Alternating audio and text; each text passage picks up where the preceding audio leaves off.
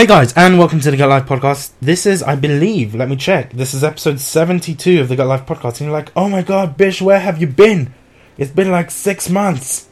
What is going on? I've actually been hibernating for like six months.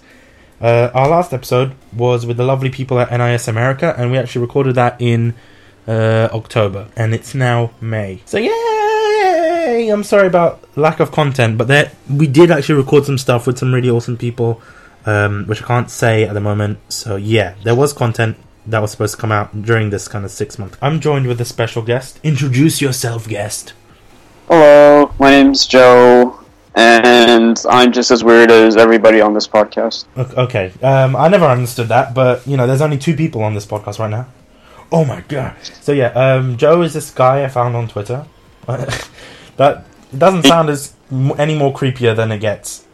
You just found me. Yeah, It's just found him. it's like oh this guy. He should, he should definitely be on our podcast. just found this random guy. Um, no, I'm joking. He's actually, um, if you guys know, I'm, I'm gonna do a shameless plug in now. If you guys know uh, Life Podcast Kunai, which you go have to go and check it out because it's amazing. Um, yeah, uh, Kevin was like, "Oh man, this is the guy Joe that I know," and I'm like, "Okay, cool. I'm following him on Twitter. Seems kind of cool." And then I read his bio, and it's like, "Oh, he's a Nintendo guy." Okay, hmm. Wow, thanks. It's, it's fine. It, but that's the thing. For me, I'm not really a big fan of Nintendo, and I don't think I ever will. That's, Yeah, pretty, well- that's pretty much how it is. Yeah, I can see. I can see that. Like personally, I, I grew up with Nintendo, so like I've been faithful with them. Like I've really loved like everything they've like sent out, and it's just been great. So and like, but at the same time, like they have like that kind of charm that not everybody likes. So it's like it really depends on your preferences. For me, it's not that I don't like Nintendo, it's the fact that Nintendo haven't done anything that has impressed me recently. So what I mean by that is back in the day, it was like, yeah, Nintendo, yeah! And there was like, oh, Super Mario, and you had Donkey Kong and Mario Kart, and it was cool and it was fun. But then it lost its appeal after a while because, you know, Sony were doing some really cool stuff, and Microsoft, and the whole Call of Duty thing came along, and uh, it's kind of lost its kind of touch. And I've always kind of, especially throughout this generation of gaming and the last generation of gaming,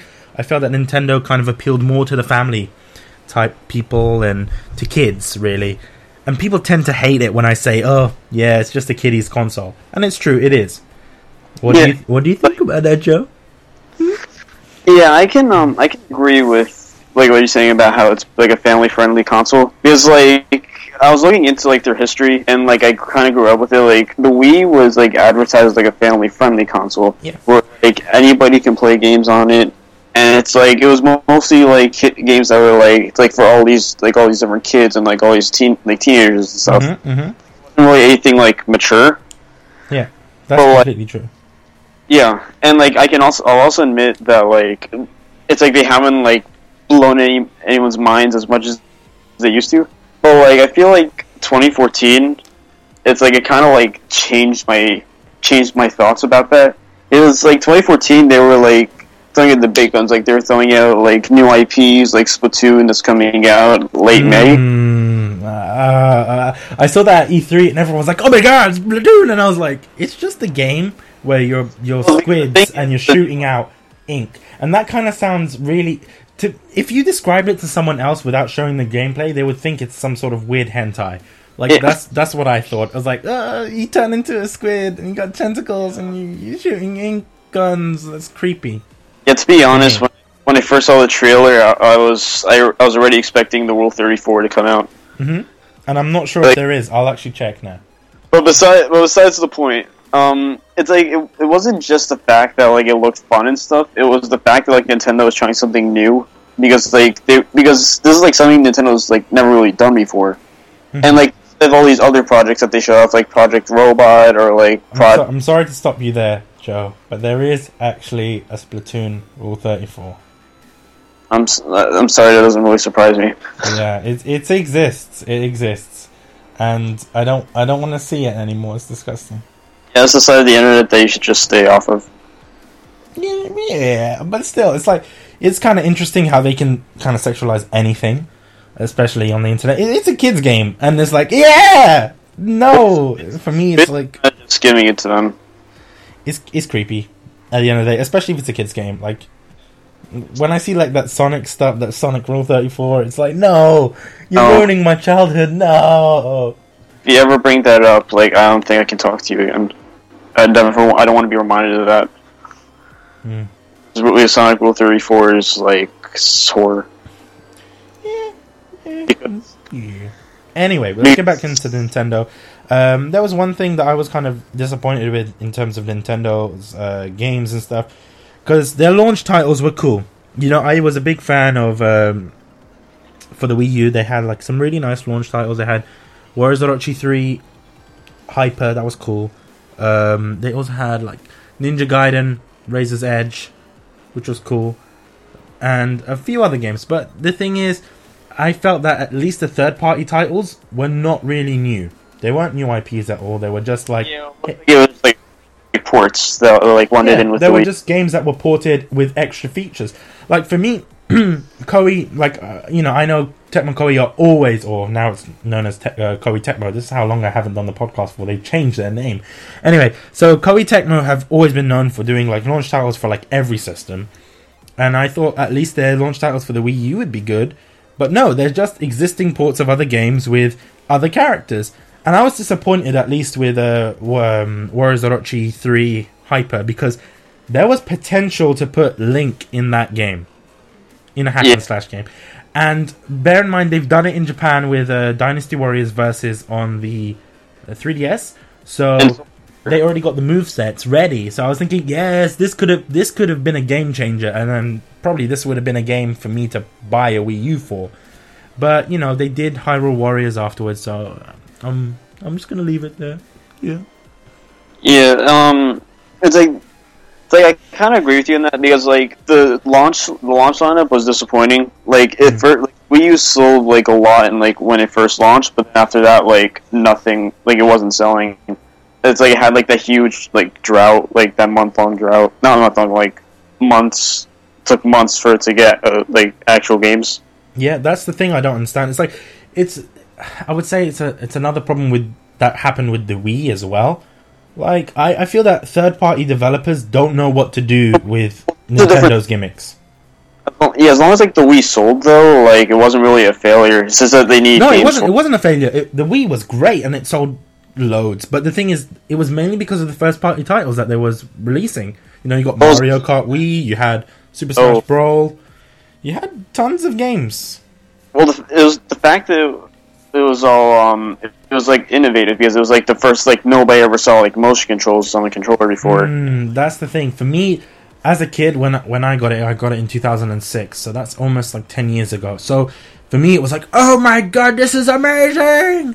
And then after a while, it's like, mm, meh. It's like, Yeah, mm. it's just kind of like a gimmick. I kind of want to get Yeah. back to like it's kind of like Xbox Kinect. It's the same thing, but I fell for those gimmicks. So yeah, yeah, but like the Wii. The thing is, after like Pikmin three, which came out in August of 2013, I believe, like Super Mario 3D World came out, and then um, thing. Um, what year did Mario Kart come out? 2014 or 2013? I'm not quite sure. Um, I think no, I think it was 2014. And uh, but yeah, like it then started getting good games. Like Bayonetta 2 came out, and then Donkey Kong came out, and then like it just started like like more more games came out, and then like then it was becoming a better better console, and and like it started to come to the point where it's like I can't buy all these games. Mm, mm, mm, mm. I really want Hyrule Warriors. I really want Bayonetta 2. And like I really want Captain Toad, but I can't buy them because like I don't have any money. Okay.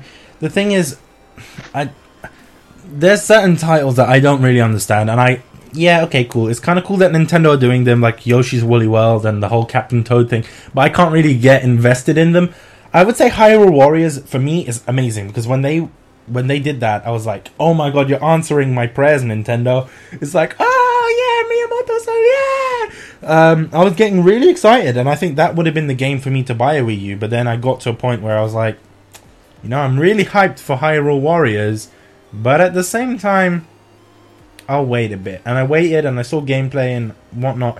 Gameplay seems cool, and it seems like it might be Nintendo's kind of cash cow in the future. They will probably do sequels and, and such, like every other Musou game, like you know, One Piece, Pirate Warriors. They had like three games now, and like Oh. Gundam has like four games. It's crazy. and probably Zelda Musou will be the same as well. I think they're gonna get like uh, consistent sequels. But yeah, I think that oh. was a game that kind of wanted me to get the Wii U, but that, to be honest, like I mentioned before, four games isn't really gonna convert me over to Nintendo. Well, yes, that makes sense. But like at the same time, you're kind of missing out. But like, but I'm not gonna judge. Like it's like that's just your opinion. Like there aren't. Yeah. Like it's just. They're not gonna like t- force you to buy a, a system that you don't want. And another thing is with the Wii U, I'm not sure if it's it's if it applies to the Wii U or not, but I know with the 3DS, Nintendo are like, oh yeah, we're gonna make this uh, only like you can only use it in your country. Not only use it in your country, was it? You can't import games.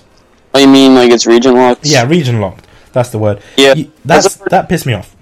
Yeah, that's really stupid. Like I don't see, I don't see why. They, do it. like I want to play like Taiko Drum Master games, like my Wii U and 3DS, but like I can't play them. But that's the thing that that honestly pisses me off. There's a larger like game library in Japan. Like there's tons of games, like tons of indie games that haven't been released overseas, and a ton of uh, dating simulators and otome games and uh, bishoujo games that haven't been released overseas. Obviously because of their sexual nature and whatnot. So we're kind. I think we're kind of missing out a lot in the West, and I feel that if Nintendo kind of said, "Hey, you know what? Let's take off that region lock," I feel that they would have made more money. But they I feel that they're hanging themselves by doing that because Sony hasn't done that, and Sony are freaking boss. Not all Yeah. the time, but I like them. Yeah, I love Sony; they're great. But um, but like, uh, what was I gonna say? It's like Nintendo. Can't, I think Nintendo's afraid. Like, like they say it's stupid, but like they made a statement like a while back about how like like why they want to do region locking. How I read it, it was basically like they didn't want like younger audiences to play like these import games, but at the same time, it's like what like what's I don't see a problem with that. Like, what's not a reason because it's like, Exactly, but that's the Like, thing. like, Why is Nintendo trying to be all family friendly and whatnot? I know that I understand that's their image, but if we think about Nintendo as a Uh, company beforehand, they used to be a love hotel. Nintendo used to be a love hotel, which is messed up. like they've um like they 2014 was like when I said 2014 was a really important year for me. hmm Yeah, because it's like it showed Nintendo. It was kind of like it was like I I looked at the like, the games they're announcing and all this kind of stuff, and then I'm like I'm questioning, I'm, like I'm confused because it's like it's like they don't sound very they don't sound like as family friendly. Like they, they were like it's like they sounded like they were like they listened to their audiences and like they like they weren't like trying to promote like this family friendly thing. Like they still do that, but like I feel like at this point it isn't as much of a focus as it was before. Because like they have said like in the past, like they're now gonna focus on the core audience. Like some might have said that. Mm-hmm. But so it's like they're gonna focus on like what like the core audience wants and then like they're gonna But Like do you think it's too late for Nintendo? I I do think it's like pretty late because like they could have they could have won so many other people and like now like they're they're really hated by some people Yeah. and like they're being like they're victim like they're being like, like victimized by trolls and stuff. I think well not like in the sense where it's like people talk trash about them. Mm. And I feel that it's another thing is that Nintendo are kind of going back on what they said before. Like for me, especially in the past months, it seems that Nintendo are extremely desperate. Um, the reason I say that is because you know Nintendo said before that they wouldn't have like mobile games and stuff, and now they've teamed up with one of the biggest um, mobile games developers. You know, the the same people that made the Final Fantasy Record Keeper game. I forgot the name of the thing, but anyway, they teamed up with them, and now Nintendo are possibly gonna have like mobile games, which for Uh, me it's like, eh, eh, really Nintendo. And then the whole amiibo thing pissed me off. And on top of that, Nintendo announced, well, hinted at a new console, and it's like, what? No, the Wii U hasn't really even picked up yet, and you're already talking about new console. Good job, Well- Nintendo. You gotta think. You can't just look at it blindly. You gotta like. Gotta think of that. Like mobile games. They they said they they said they weren't gonna bring like all, like their games like to mobile, like their full like fully fleshed out Nintendo games to mobile. They just like, they didn't say that they weren't gonna bring like games. So they could bring like little games, like kind of like little demos or something, and like they could like kind of like a thing to like encourage people to buy Nintendo consoles because that's what they that's what they stated. It's like they want to use like the mobile like the mobile platform to try to like convince people. Like, Yeah, but if you have to use the mobile platform to to pretty much sell your console, then I don't feel that you're doing it right. Because you know, Sony and Xbox don't have that issue. though, it's kind is of like Nintendo a, like that? it's kind of like side advertising. Yeah, but for me, advertisements piss me off. Like, I don't want to be playing a mobile game and it's clearly an advertisement for Nintendo. Do you know what I mean? Obviously, Nintendo won't make it blatant like that, but the fact that they said that to me feels like, ah, Nintendo, really? Like, you really think that you can win me over like that?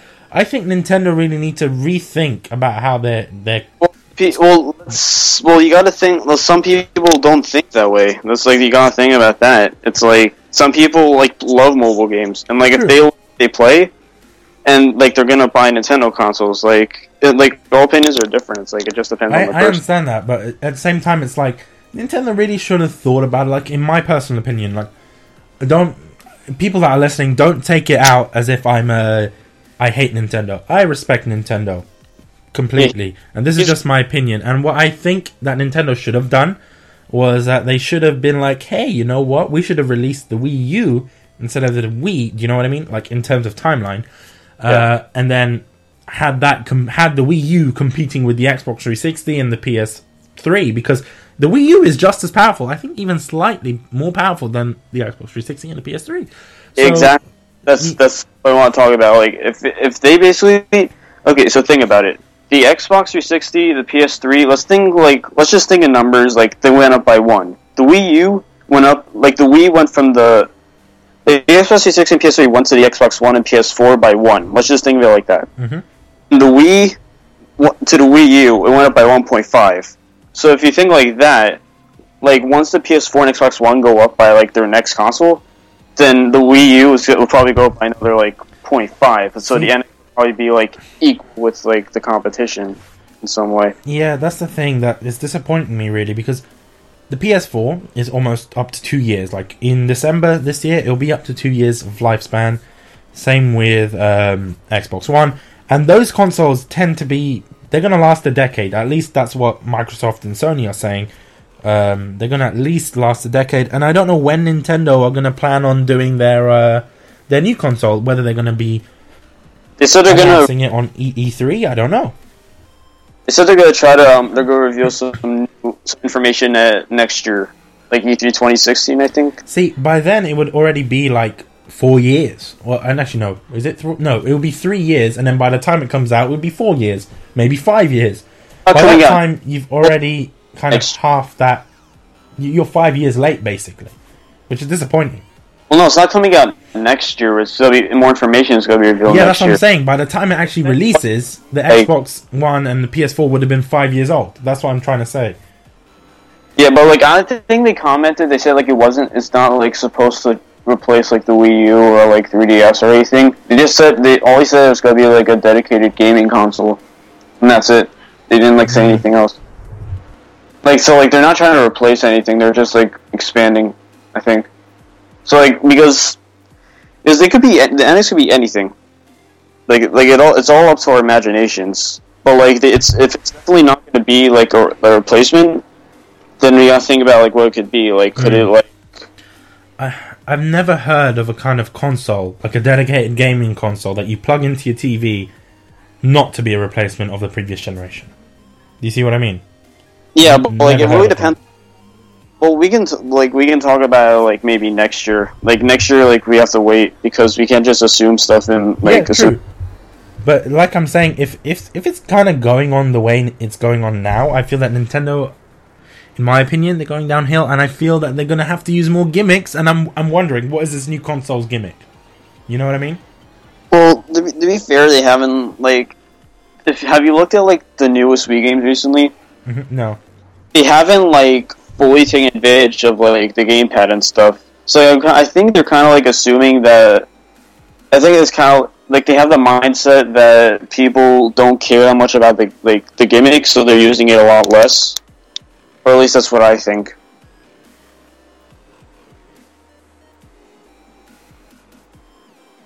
And like that's pretty much it. One thing that obviously I'm kind of, um, I would say confused about, not confused about, but Oh, I don't know how to explain it. Um, Just, whole- just, just in your mind. ah, shit. Nintendo for me, it's like, uh, you know, it's.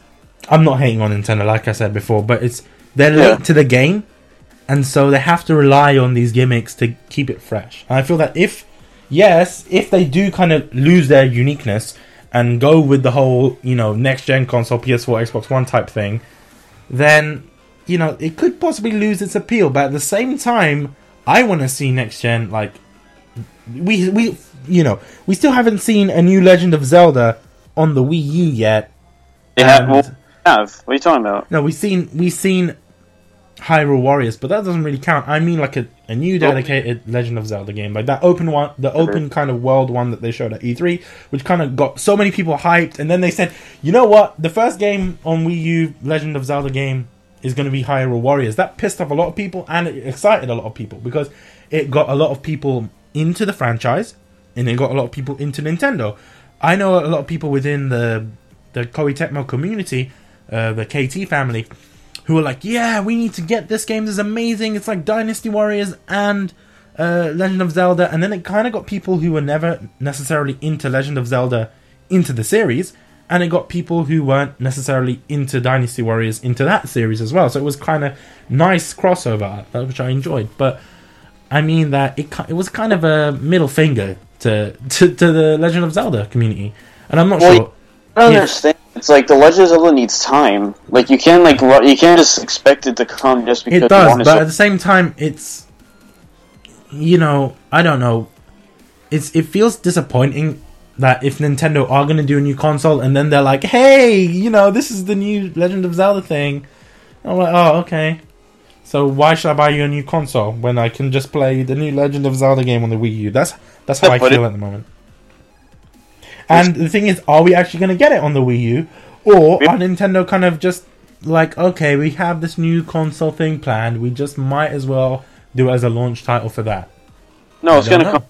It's gonna come on Wii U. They already said it's gonna it's coming to Wii U. Okay, okay. They make these like they like they plan like the new consoles and stuff like way way in advance. So like if they write if they say it's gonna be a Wii U, that's definitely gonna be on Wii U. Okay.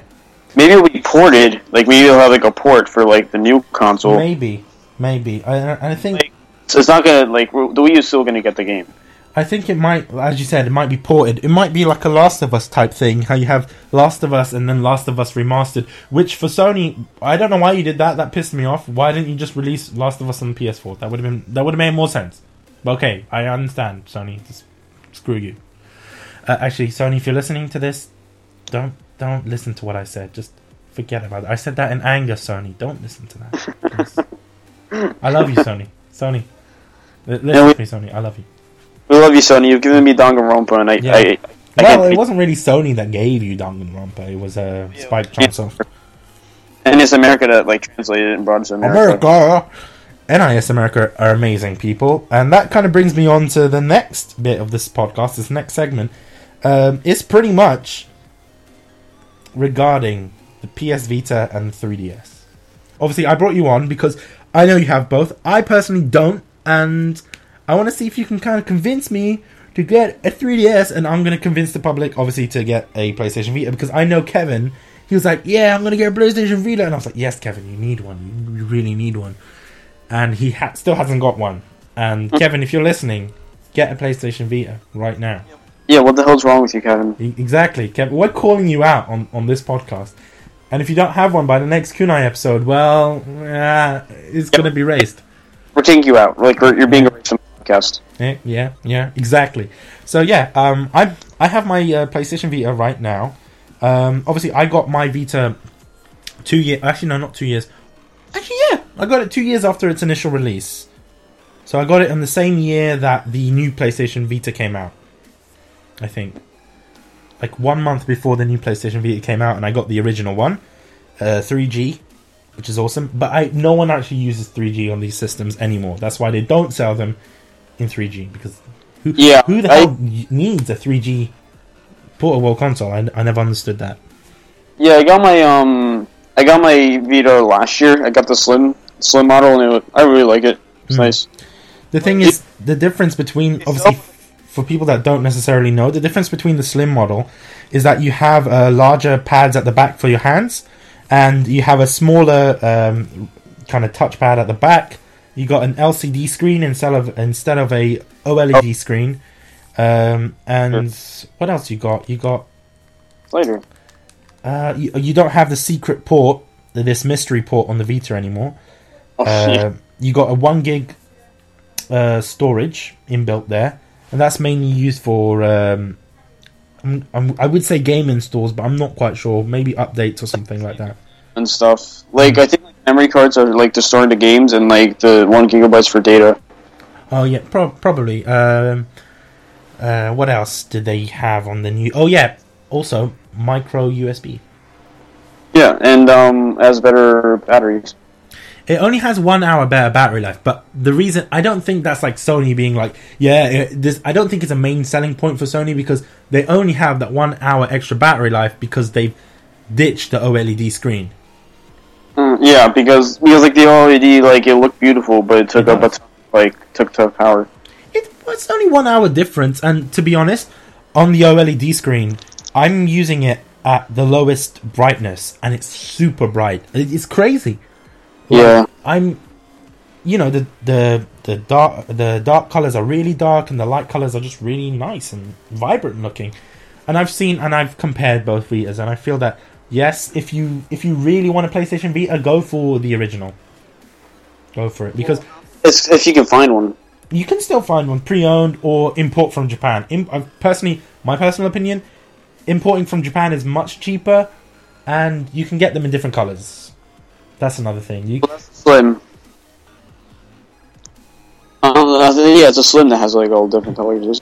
no, it's the the original one as well, because Japan had uh, special editions. They had a Toukiden PlayStation Vita, which had on the rear back pad of the Vita, on the rear touchpad, they had special artwork, and obviously you had like a.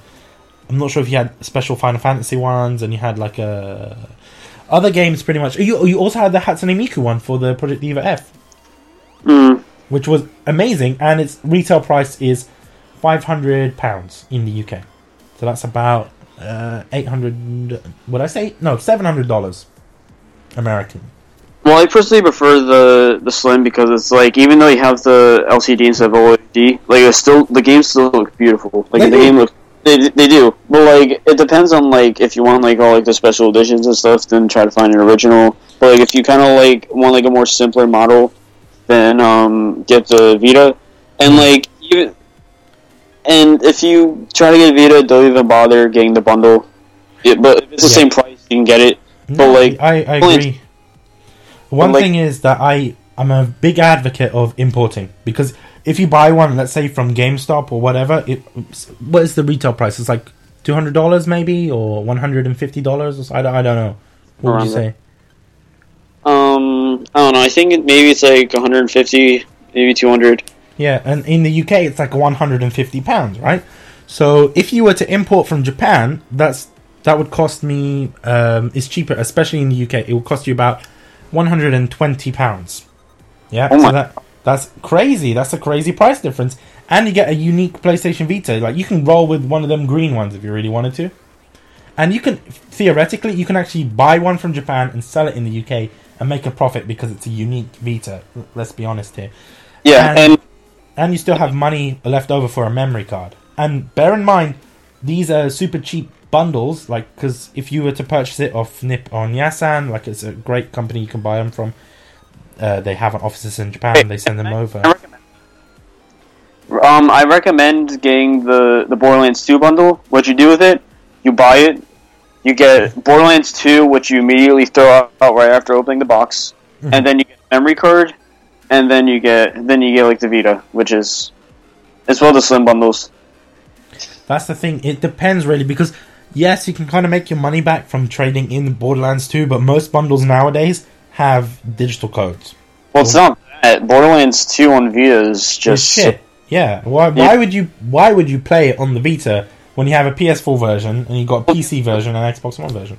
Well, because it was free, so it's like, oh, I'll try it out, and then I'm like, like it comes with all the DLC and everything. I'm really happy, and I play it, and then like the controls are weird, and then it's like it's so slow. Yeah, and- that's because that's the thing. Like, I feel that big games like Border, like even on the PlayStation Three, it's kind of clunky. But you know, but big games like that are not supposed to be ported onto the Vita in no way, shape, or form. Like, because people want to play it on the go, which is like they're just responding to fans. who the hell wants to play Borderlands Two on the?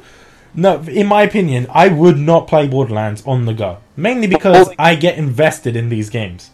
Well, the point like, if the bundle is like the same price, then by all means go for it because you get like a free game and you get a memory card, like as bad Yeah, as but the you get like an eight gigabyte memory card. That's why I always recommend um, buying it from Japan.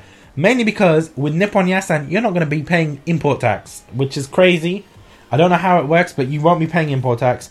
Another thing is, you're paying 120 pounds for a unique Vita, especially in the UK, where all of our PlayStation Vitas are just this solid black color, which is nice. But I mean that you know you can get it green, blue, red, white. You can get Hatsune Miku Vita, whatever you want. Plus, you get I think you get four games, four Japanese games. You can you can always sell them on eBay if you really wanted to. You don't really need to use them because, yeah.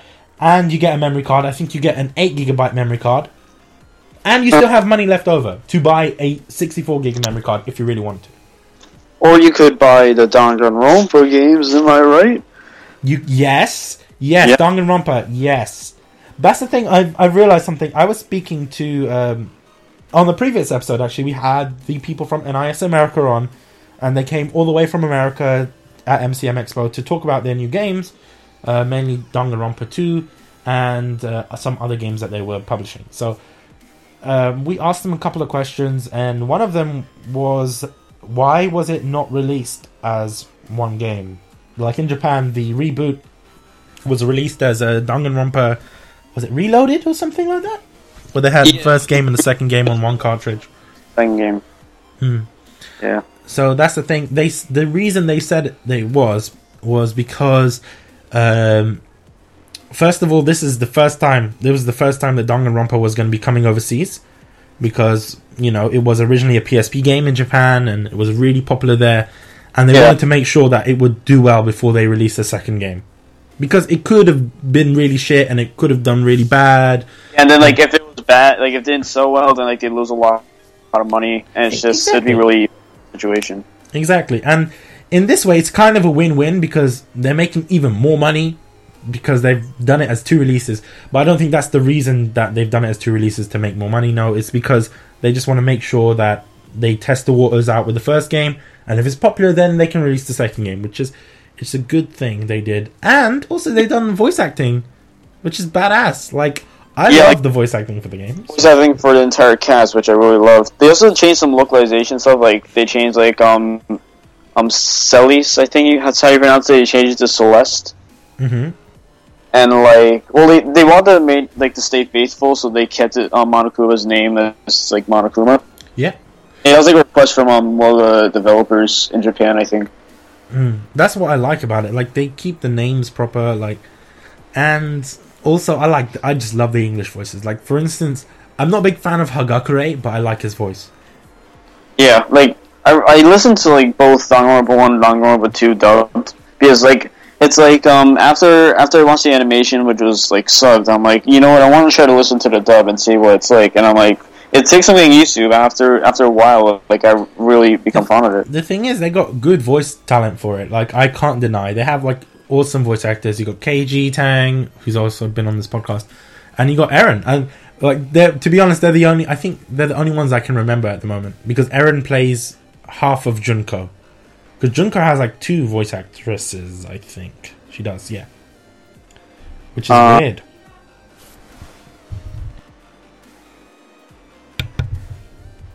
Yeah, so Junko has like two voice actresses. Yeah. Oh, I, was really confused about that because like because like some people said like she was playing Junko, some people said she was playing Toko. Oh, she was playing. Um, Aaron was playing multiple characters in it. She was playing uh genocide show. Yeah, I think. Yeah, Gen- well, Genocide Jack in the English version. Yes. Well, no, she had a different name in English. Was it? All right. Anyway, so yeah, Danganronpa 2. it- yeah, they had like really nice voice actresses and voice actors, really great voice talent. one thing I'm annoyed about, but this is in terms of the anime, is that they've only kept like um I forgot his name, the main character. They only kept his voice the same, and they're replacing everyone. I'm like, no. they mean Let's it- use the original cast, the Funimation dub, which yeah. Yeah, they only um brought uh, brought back Makoto Naegi's voice actor. Yeah, and it's like he's a good he's a good voice actor, but I'm saying it's just like at least bring back the rest of the cast. At least. As long as they all sound the same in some way, then I'm They're gonna not be alright. going to. I feel because every actor has a different way of like acting and stuff, so you're not gonna get perfect copies. You're not. They're gonna be variances and stuff. Definitely not gonna be a perfect copy, but like as long as it's as close to the original as it can be, then I, like I'll just deal with it. Hmm. Yeah. Slide. There will Um, be there will be uproar though. Like there will be people that will be in like the comments like, "Ah, fuck you, Funimation! Oh my god!" Yeah, but what are you gonna do? Like it's just fun. It's fun. people. Yeah, you can't do anything about it. Anyway, anyway. So that was one of the games. Oh, actually, two games that you need to buy if you ever buy a PlayStation Vita. First thing you Actually, do, Guys, can I say this story? yeah? Like it all started in 2013. Like I had no idea what Danganronpa was. I watched the animation. And it was one of the best things I've ever seen. Like Yeah. I just loved it. I agree. That's And then how I- I started it as well. Yeah. Then I played um, the first game. Like this was one of the reason why I got Vita because like, I really wanted to play the visual novel. And then I got then I got Danganronpa, and then then I played the game. I loved it, and now I'm so hyped for Danganronpa 2. I got this. I, I'm so hyped for it. I got the special edition for it. Oh, is it? Yeah, there's. I got the NIS America special edition. Oh, where, where, fancy. I didn't get any special editions. Because I I- actually started. Um, I know this sounds really dumb, but I Yeah. watched the animation and then I decided I'm gonna buy Danganronpa 2 just for the story. And then I played it and I was like, oh my god! And then I went over and played Danganronpa 1. So that's how I went kind of in this weird backwards way. Um, and I bought it on sale. It's not like I didn't. Like these games on the PlayStation Vita, that's another thing I need to mention. PlayStation Vita gets sales pretty much all the time. I wouldn't say on, on the scale of Steam, but you know, at Christmas, Easter, like any chance they have to do a sale, they will do a sale. Like casual bank holiday sale, they will do stuff like that. It's dumb, Yeah. but it's great because to be honest, there isn't many good titles on the Vita, and the ones that are amazing, they're either on you know PlayStation Plus or they're on sale. Yeah. And you get let me just state this right now. If you're interested in Danganronpa 2, play the first one first because Danganronpa 2 it doesn't look like it like like from to the naked eye, but it does spoil Danganronpa 1. It does, yeah, yeah. It, obviously, it does. And like you also like you won't understand an, like any of it. Or, or if you don't want to play, if you want to do what I did, do that because that's what I did. I I watched the animation for Danganronpa one and then played two and then went back and played one. I know it sounds feel- dumb, but it works as well.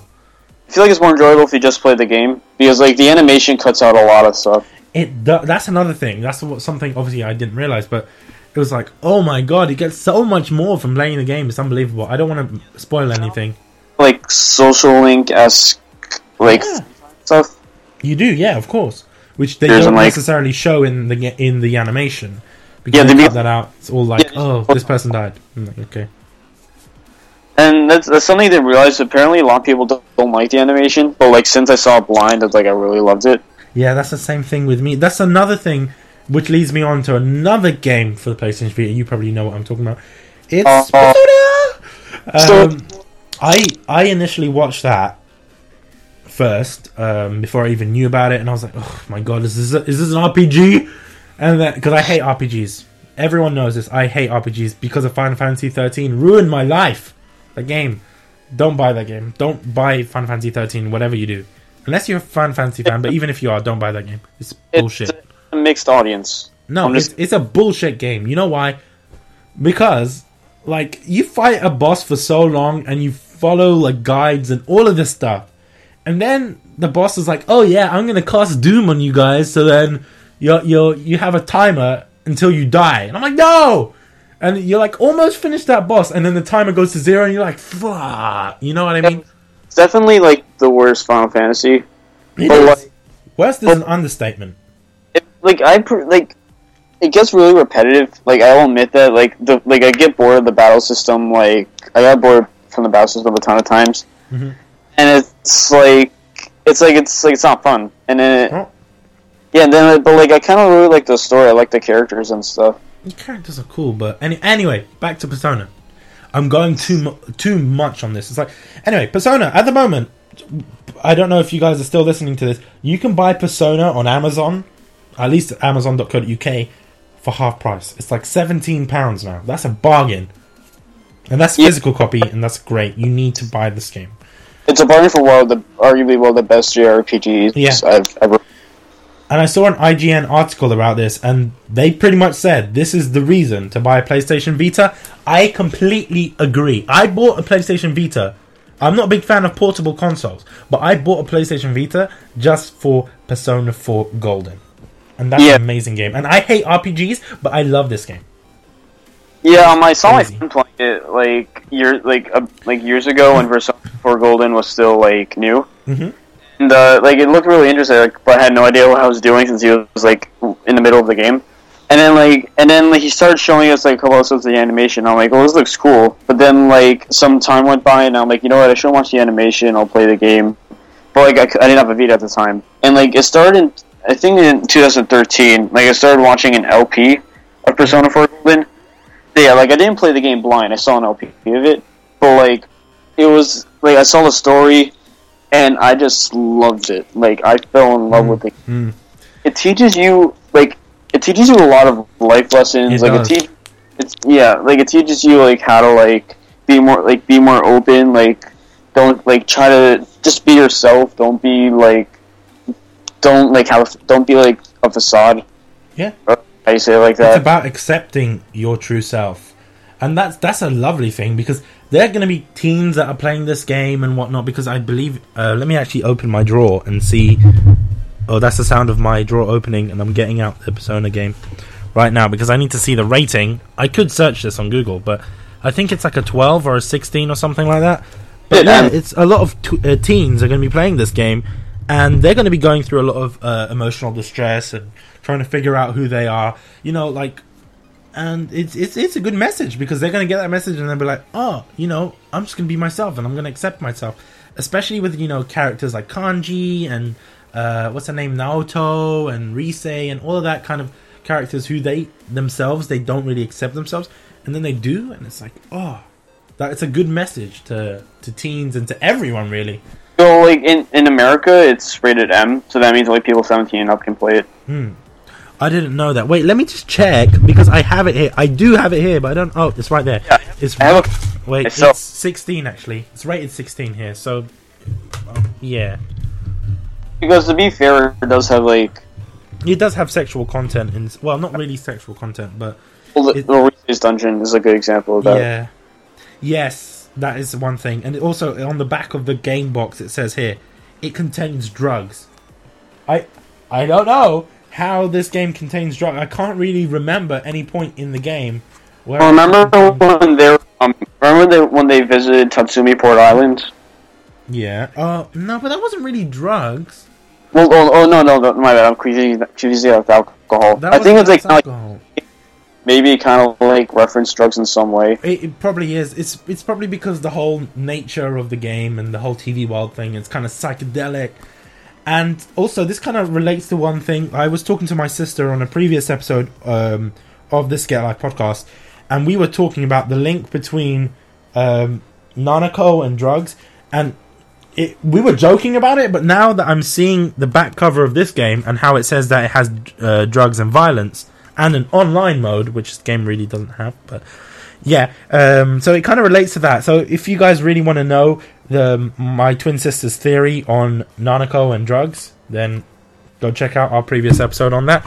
Anyway, sorry for that shameless link, but um, what the hell? The hell are you thinking? what? No, it, it, she makes good points. I have to admit. Like I thought, oh my god, this is just she's taking it too far, but it it makes, it makes some good points. Nanako. No, it's an. I'm not gonna spoil it for people. So if people want to see it, you can relate. She was joking about it, really, but it makes so much sense when you think about it retrospectively. Anyway, I'm, Okay. I'm going too intellectual into this. Um, it, it was a joke, but you guys can actually go and watch and see what, what, what I'm referencing. Anyway, so this is a game that I think everyone should buy on the Vita. This is a game people should buy a Vita for. Yes, it's out on the PS2, but who's gonna buy the PS2 version? Except for Tyson. Tyson's like the only guy I know that actually bought the PS2 version. I'm sorry about this, Tyson. That's Gold is out there. That's like the only version you should get because it basically makes the game like fifty percent bigger. Yeah, I agree. It's- Yeah, because like they added like an entire winter season. They added a new dungeon. They had like 2 Mhm. new links, I think. They added like like They, yeah, like they added uh, social links and they added new persona. yeah, as well. and they they revamped a ton of stuff too. Yeah. Like the game is kind of like like it's more like it, it's easier like for somebody to get into it basically. It is. It is. It's easier, and they put new, easier game. They put a very easy game mode, uh, not game Yeah. mode, game difficulty for people that don't necessarily know how to play the game. and they just want a story. And also another thing that they added was um, when fusing Persona, it's the Compendium is so much easier to kind of get around, in the sense that you have a special search box and stuff. Not really a search box, but you know what I'm talking about. Um, it tells you which possible combinations, and it tells you this Persona's already registered, so you don't fuse them again. It's really nice and it's really cool and sleek and whatnot. And it's a game that I feel that I can play this on the train, or I can play this if I need to sleep, and I get so much entertainment out of it. Just Especially- Just don't fuse Mara on the train. Oh yeah, yeah. Don't fuse a lot of Persona on the train, really, because there are there are tons of Persona that are very, very sexual. Maybe that's where the sexual references come in, but uh, maybe that's why the game is mature in America because Yeah, of um, penises. Like I was asking for um, I was like watching a stream of Persona Q like before it came out, and I go in the chat section. I'm like, and then like somebody's answering questions, and then I decide I decide to put in a comment. I'm like, is there any way um is Persona Q gonna be rated rated M because like I'm 16 and I kind of want to play this game, and they basically said if it has Mara, it's rated M. Well, does it have Mara? It does. So is it rated M? Yes. Okay, that's the thing. Like Mara as a persona, he's but the, he's he's just a massive cock. He's a massive cock on on a chariot, which is kind of badass. But at the same time, it's like not many people will get the reference because I I think ma- the word Mara is a slang for penis in Japanese. It is. And also, I think it's a not a Buddhist. It's like a Buddhist kind of devil thing, where it's like a representation of a demon that seduces, I tries to seduce Buddha. So maybe that's why they they designed Persona- it in a in a phallic Yeah. shape. Like a lot of work is put into like personas and stuff. Like Yeah. they have all these different kinds of history behind it. It does. It, there's so many historical references, so many um, cultural references, and religious references. And I feel that they've done it tastefully. Yes, there are jokes in it, but it's not like they've offended. Like I don't, I don't feel offended by how they represented angels in the game or how they represented demons in the game. Do you know what I mean? Yeah. Um, maybe people f- are offended by that, but I, I don't feel offended by anything. Like I just find it hilarious that there's a penis-shaped persona in the game, or that there's a um, that there is a demon on a on a toilet. In the I found that I found that bloody hilarious. That there was there's legit just a devil on a toilet, and I was just like, okay, Yeah, like there's al- there are always those times where it's like you just, just want to like sit back and laugh. yeah, it's just, it's a great game, and I think if you you know if you got a PlayStation Vita, pick it up or buy it buy a Vita for this game. Yeah, like the game, even though it's humorous at times, it doesn't like it doesn't take away from like the main point of the game. Yeah, it doesn't. And I Yeah, think but- it needs to be humorous because without that, it would be very, very depressing. Especially uh, spoilers, especially the whole Nanako thing, and uh, that that made me cry when I saw that in the animation. I was crying for days, and I was like, "No, no, no, Nanako, no!" And then even within the game, like I knew Nanako, I knew what was going to happen to Nanako and whatnot. And I'm playing the game, and I'm just crying. I, I never had a video game made me cry like that before.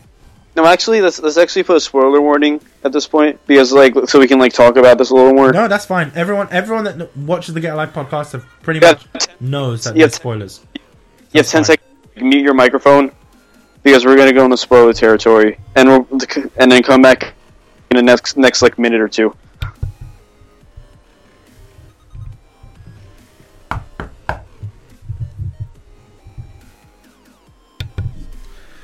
All right. Yeah. Um. No, it's fine. Um, spoilers on the Get Alive podcast is well known. Like we talk about it all the time. So yeah, the whole the spoilers. Nanako dies. Uh, no, she doesn't. Uh, us. I'm, I'm well. I'm really bad at spoilers. Even in the, um, I think the only time we spe- censored spoilers was in our NIS America episode, where where we Ah. bleeped out the fact that Adachi was the killer, and I'm not bleeping it out now. Sorry, I ruined the game. Oh, I'm actually I'm not gonna ruin the game. I'm gonna bleep this out. That Adachi, that Adachi, Ad- Adachi, Adachi, Adachi is the killer, and I'm, I'm gonna bleep this all out, and then people are gonna be like, "Oh no, who's the killer?" So No, the killer is the killer is a doozy. Like he's like the, the person you'd least expect. So like, Adachi.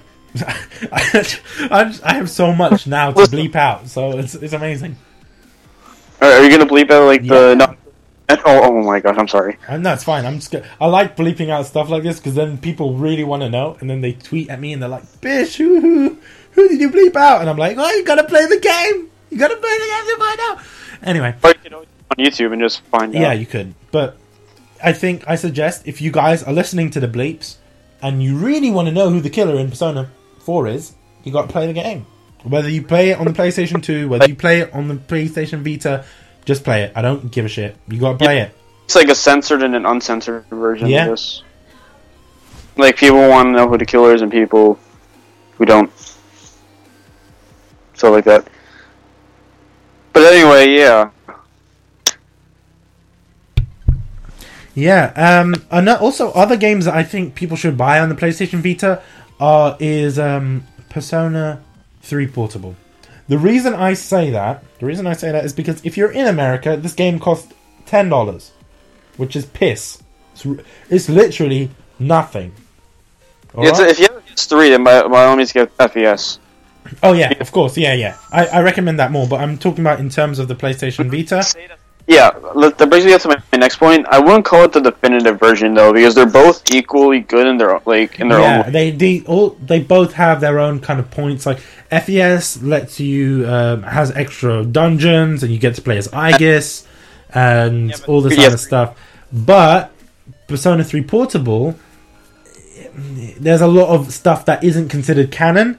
But it's it's nice because you get to play as a female um, Yeah, you have basically protagonist, and you get new social links and new Persona, and you kind of get Persona Four style battle system as opposed to Persona 3's annoying battle system, which I'm I'm pissed off about, but it's fine. Yeah, it's, it's okay. it's okay. Um, Atlus, if you're listening to me, I'm glad that you you done that change because You know- that pissed me off. My thing, like I'm in like as much as I'm into Persona now. It's like Persona 3 Portable is is like I don't know. It's hard for me to get into Persona 3 Portable because it's kind of like and like if you looked at looked at it on like an actual Vita, it's kind of like pixelated. No, it's No, not. it, well, like it's kind of like have you played it on Have you played it on the Vita? Because I'm going to open it right now. I have played it on the Vita. It looks like it kind it kind of looks very like looks a little blurry and No, I, I don't know why you say that. Like for me, I don't have that issue. It might be the fact that you're using a uh, slim. Whoa, get wrecked. No, I'm only I'm only joking. But well, now I think about it. I, I don't know. It might be the fact that it's a different publisher. That might have something to do with it because they do obviously change how the game looks and whatnot. Because this is not published by Atlus in the UK. That's we get screwed for Persona 3 Portable in the UK because it had like ten different publishers. Like Persona 3 had um had its publisher as Koei, obviously Tecmo Koei, Yeah. and FES had Tecmo Koei as well. But for Portable, for Persona 3 Portable, we had Ghostlight. Ghostlight is the one. That, I'm calling you out, Ghostlight.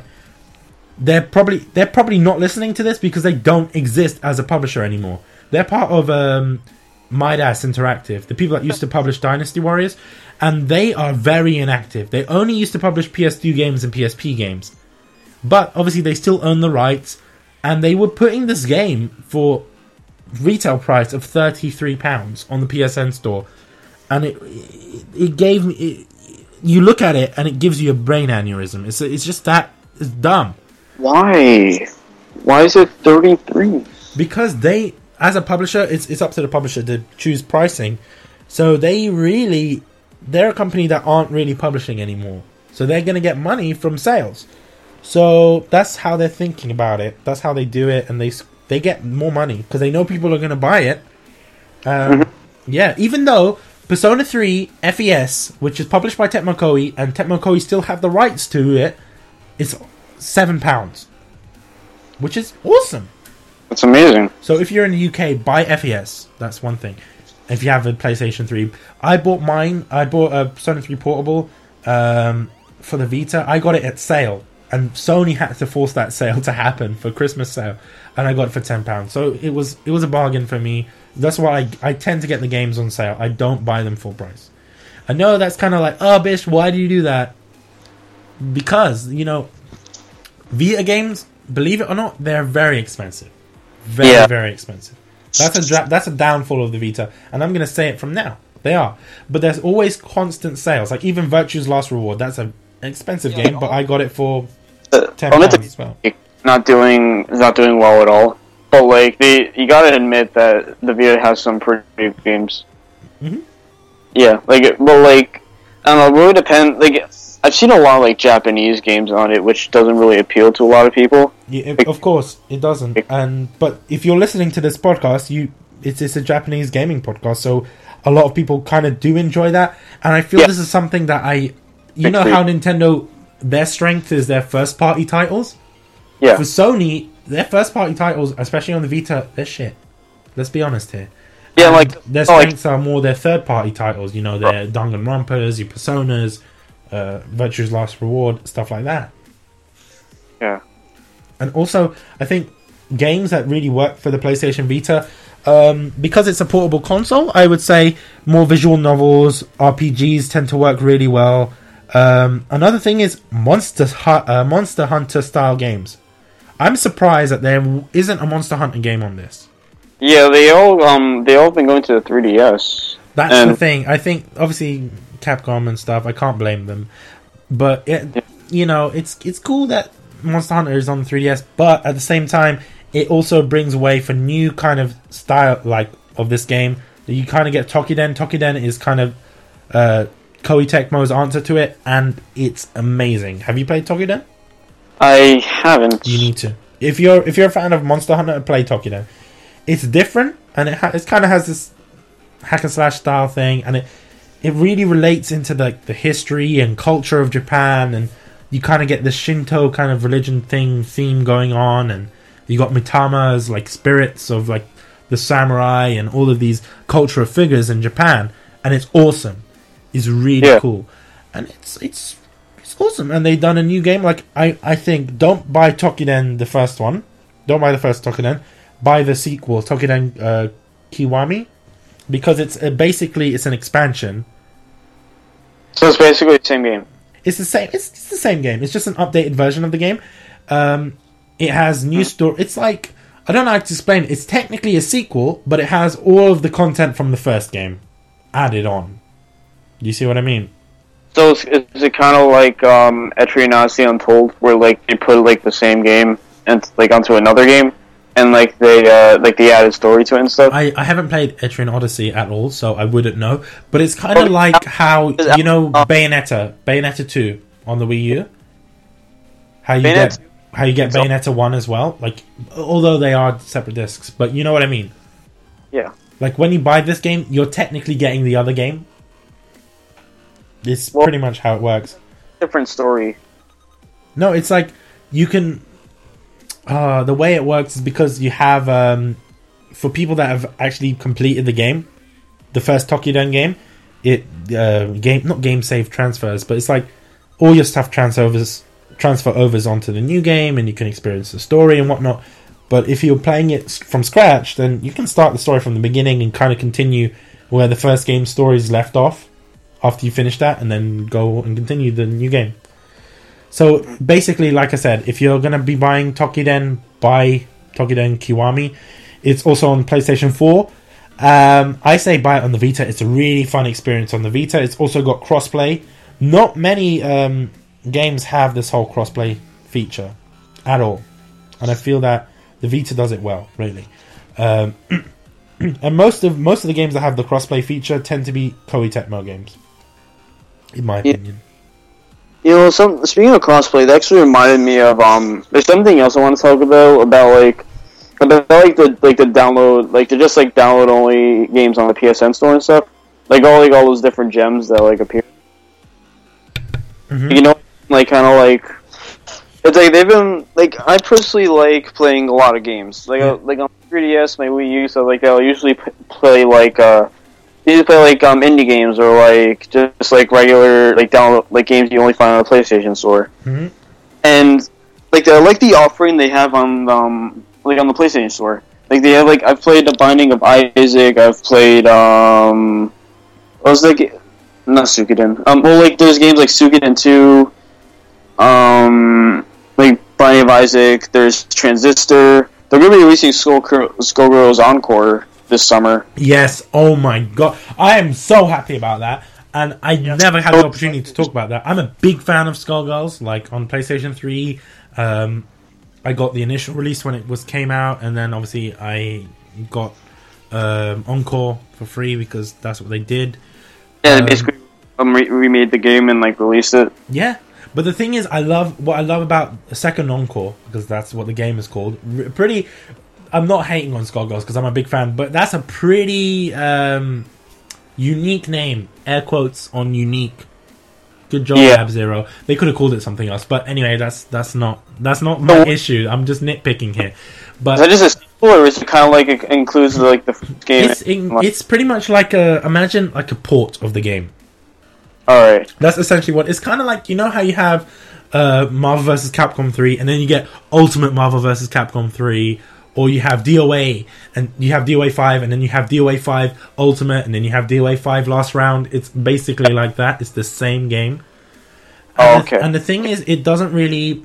If you have the game on PlayStation 3, you're not really missing out on anything because you can always buy the DLC and whatnot. Like personally, I get the DLC for free because um, if you're one of the original buyers of um, the original game, Skullgirls, before it became Skullgirls Encore because of, of a stupid publishing thing with Konami, Oh yeah, yeah. um, so because it's linked to your PlayStation account, it automatically downloads the DLC for you. I'm not sure if it's like that in America because I know people in America got the DLC uh, a code to download Skullgirls Encore instead of like instead of here in the UK. It just automatically went to your download list for Skullgirls Encore, and it for me it just automatically downloads any everything.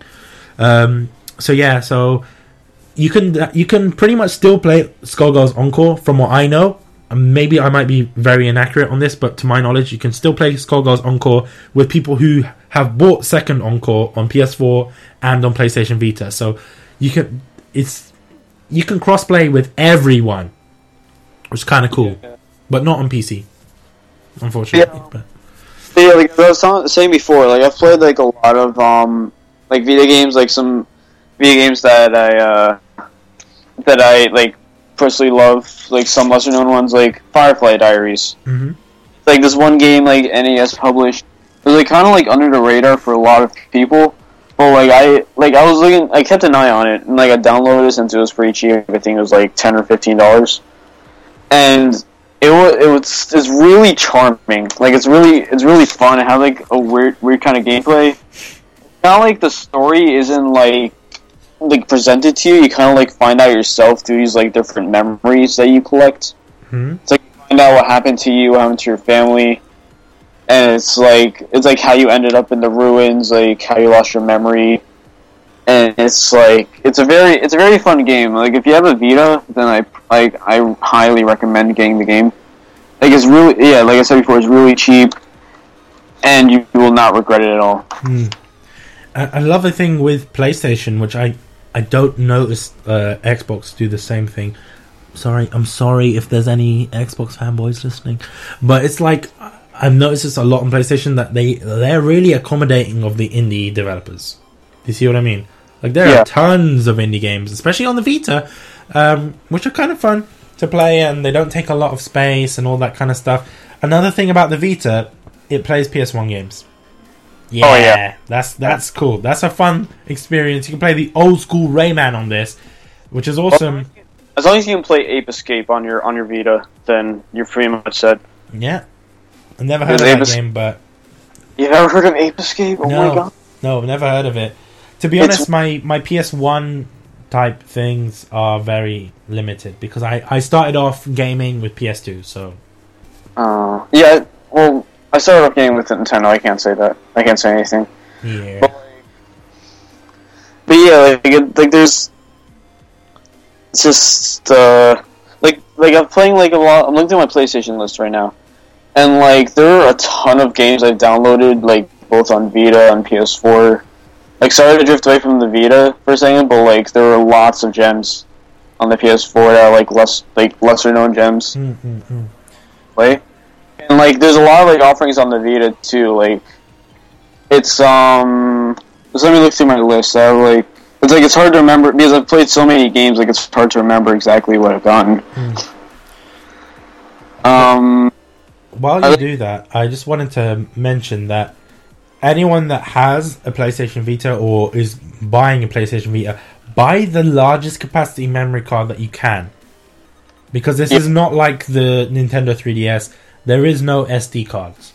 You're using proprietary memory cards by Sony, and they are very, very, very expensive. And this was something that was a problem with the PSP as well. And Sony still haven't got it right. And I think Sony, come on, do do like an adapter for micro SD cards, so that we can at least use them with the Vita. That's what I think. Just saying. oh back to retail games. There are also a few we should um check out like uh well like there's Sword Art Online if you're into so- like that kind of stuff. Uh, uh, It- it- I'm I'm a fan of the anime, but then you, you I saw the game. I was so hyped. I was like, oh my god, there's a game on the Vita, and then I watched the Nihongo Gamer video. I love that guy. Anyway, he follows me on Twitter, by the way. I'm just saying. Um, yeah, so I was watching his gameplay, and I'm like, this game looks kind of shit. yeah, it looks alright. Like that's why like I was I was kinda like hesitating It's a little not- bit. I don't think it's a game to buy a PlayStation. But you know what? for. I have PlayStation Vita 4?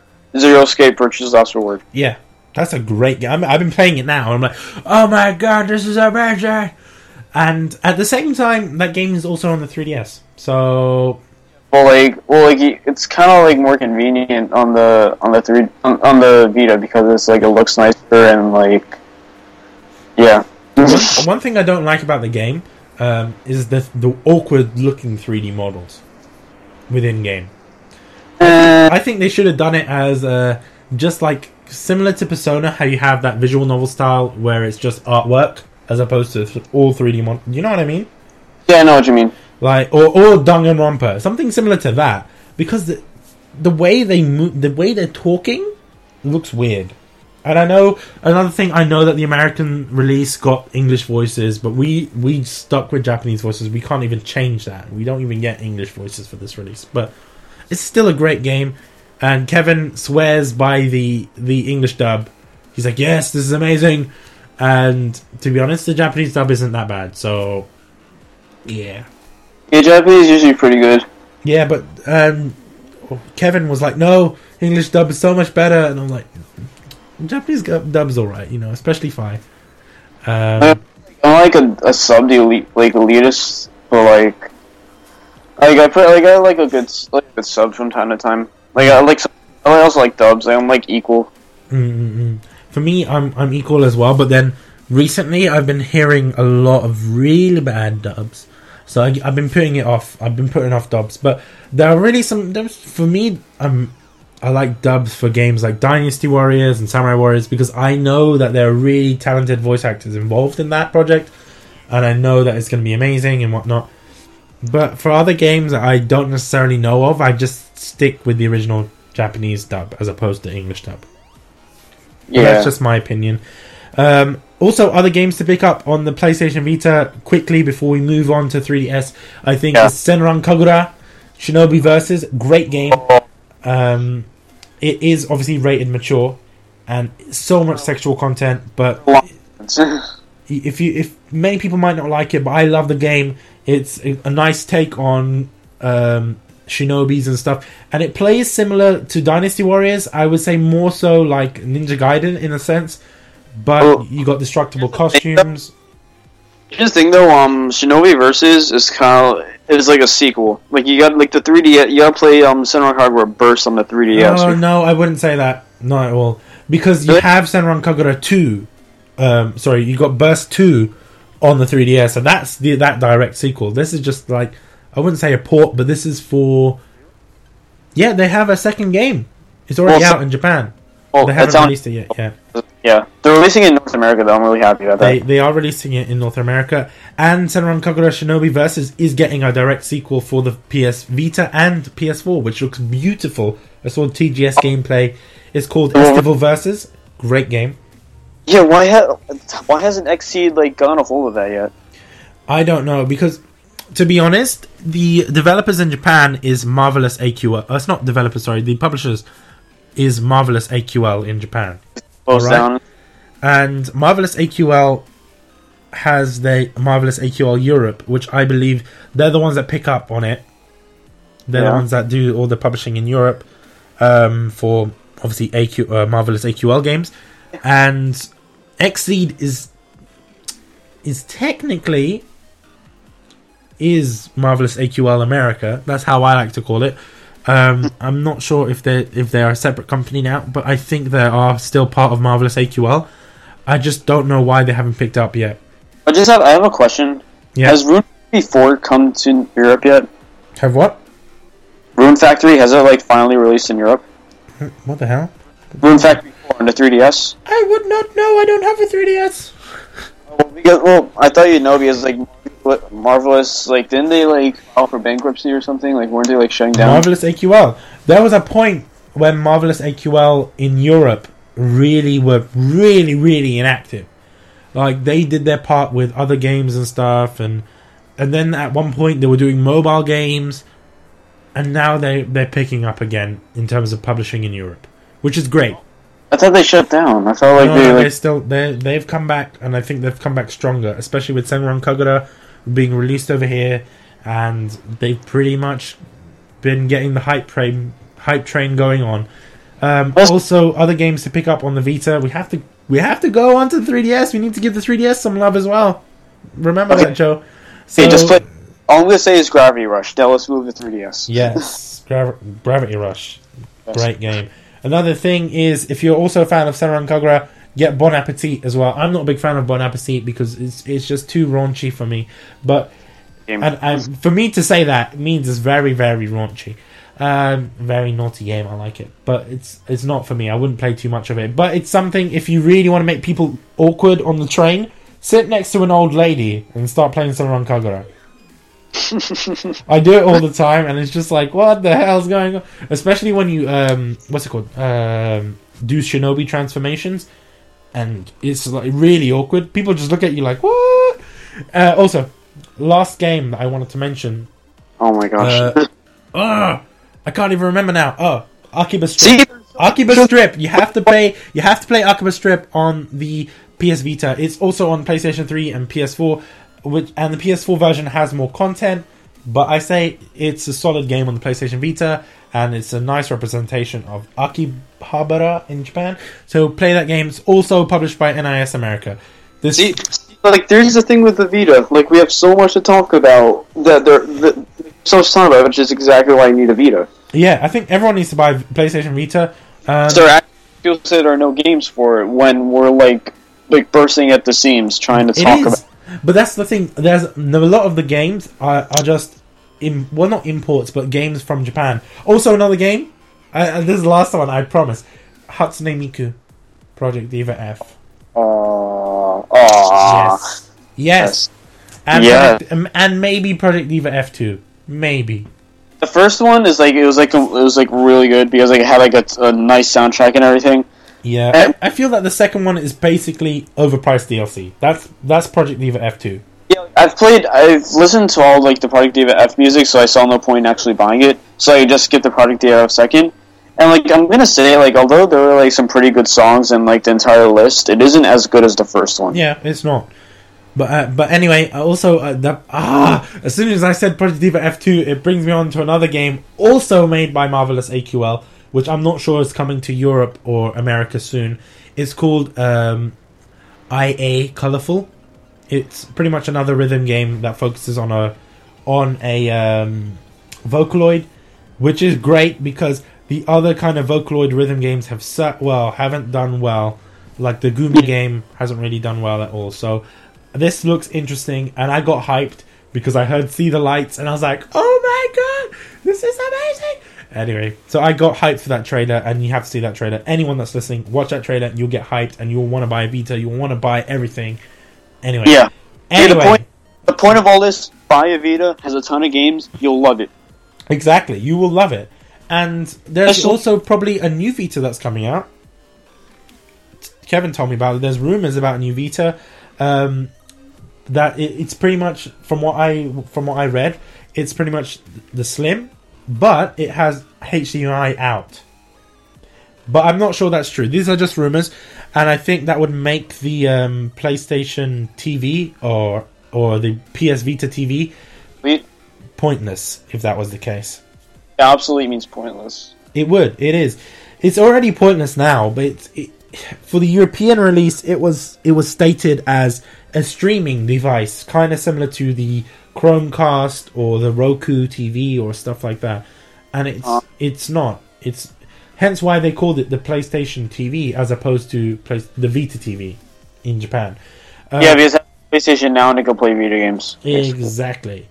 And it's like, yeah, it's, it's more it's more streaming and stuff. And yes, I understand you can stream content from your PS4, but you don't need that. You you don't need that. You might as well you pay if you're paying eighty pounds for a PlayStation TV. Uh, PlayStation TV might as well pay a bit more money and import a PlayStation Vita, or even buy a, a used PlayStation Vita. You can Vita? buy you can buy a used PlayStation Vita for eighty pounds in the UK, which is the same price as a a uh, PS Vita TV. No, like I'd buy a Vita anyway because like the Vita has PlayStation now too. Yeah, exactly. And you can stream PS4 games, and it I works. played um, Catherine on it and it runs perfectly. hmm It's awesome. All right. I, Well, I we don't should. think we have PlayStation Now in Europe, though. Not yet. I'm not sure. I think it's still Let's- in beta should stages.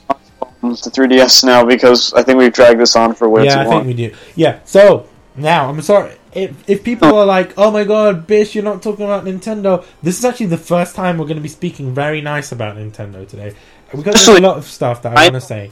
no, than this guy right here. Yeah, I'm personally I'm not a big fan of the 3DS, and I'm not a big fan of the 2DS.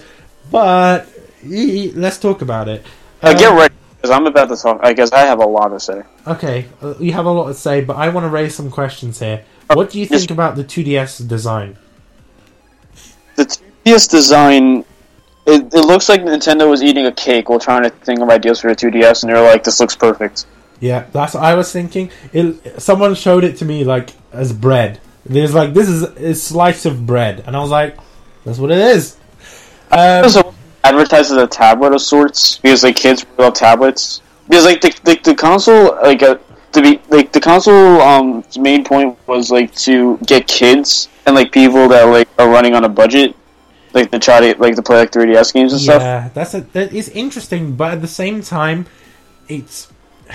I feel that n- what Nintendo did with the new the new 3DS made it kind of made the 2DS pointless. But we'll talk about that a bit later. What I feel Yeah. that's wrong with the 2DS is the fact is its name. It's called a 2DS. First of all, yes, it doesn't have 3D, but you why call it the 2DS? That's dumb. That, that's kind of advertises it like if nobody knows like any background information, it just advertises like you can only play 2D games, like kind of like two dimensional games. Yeah, so it's like the games are still 3D, but they're not stereo. Uh, they're not like popping out of the screen like the 3DS and whatnot.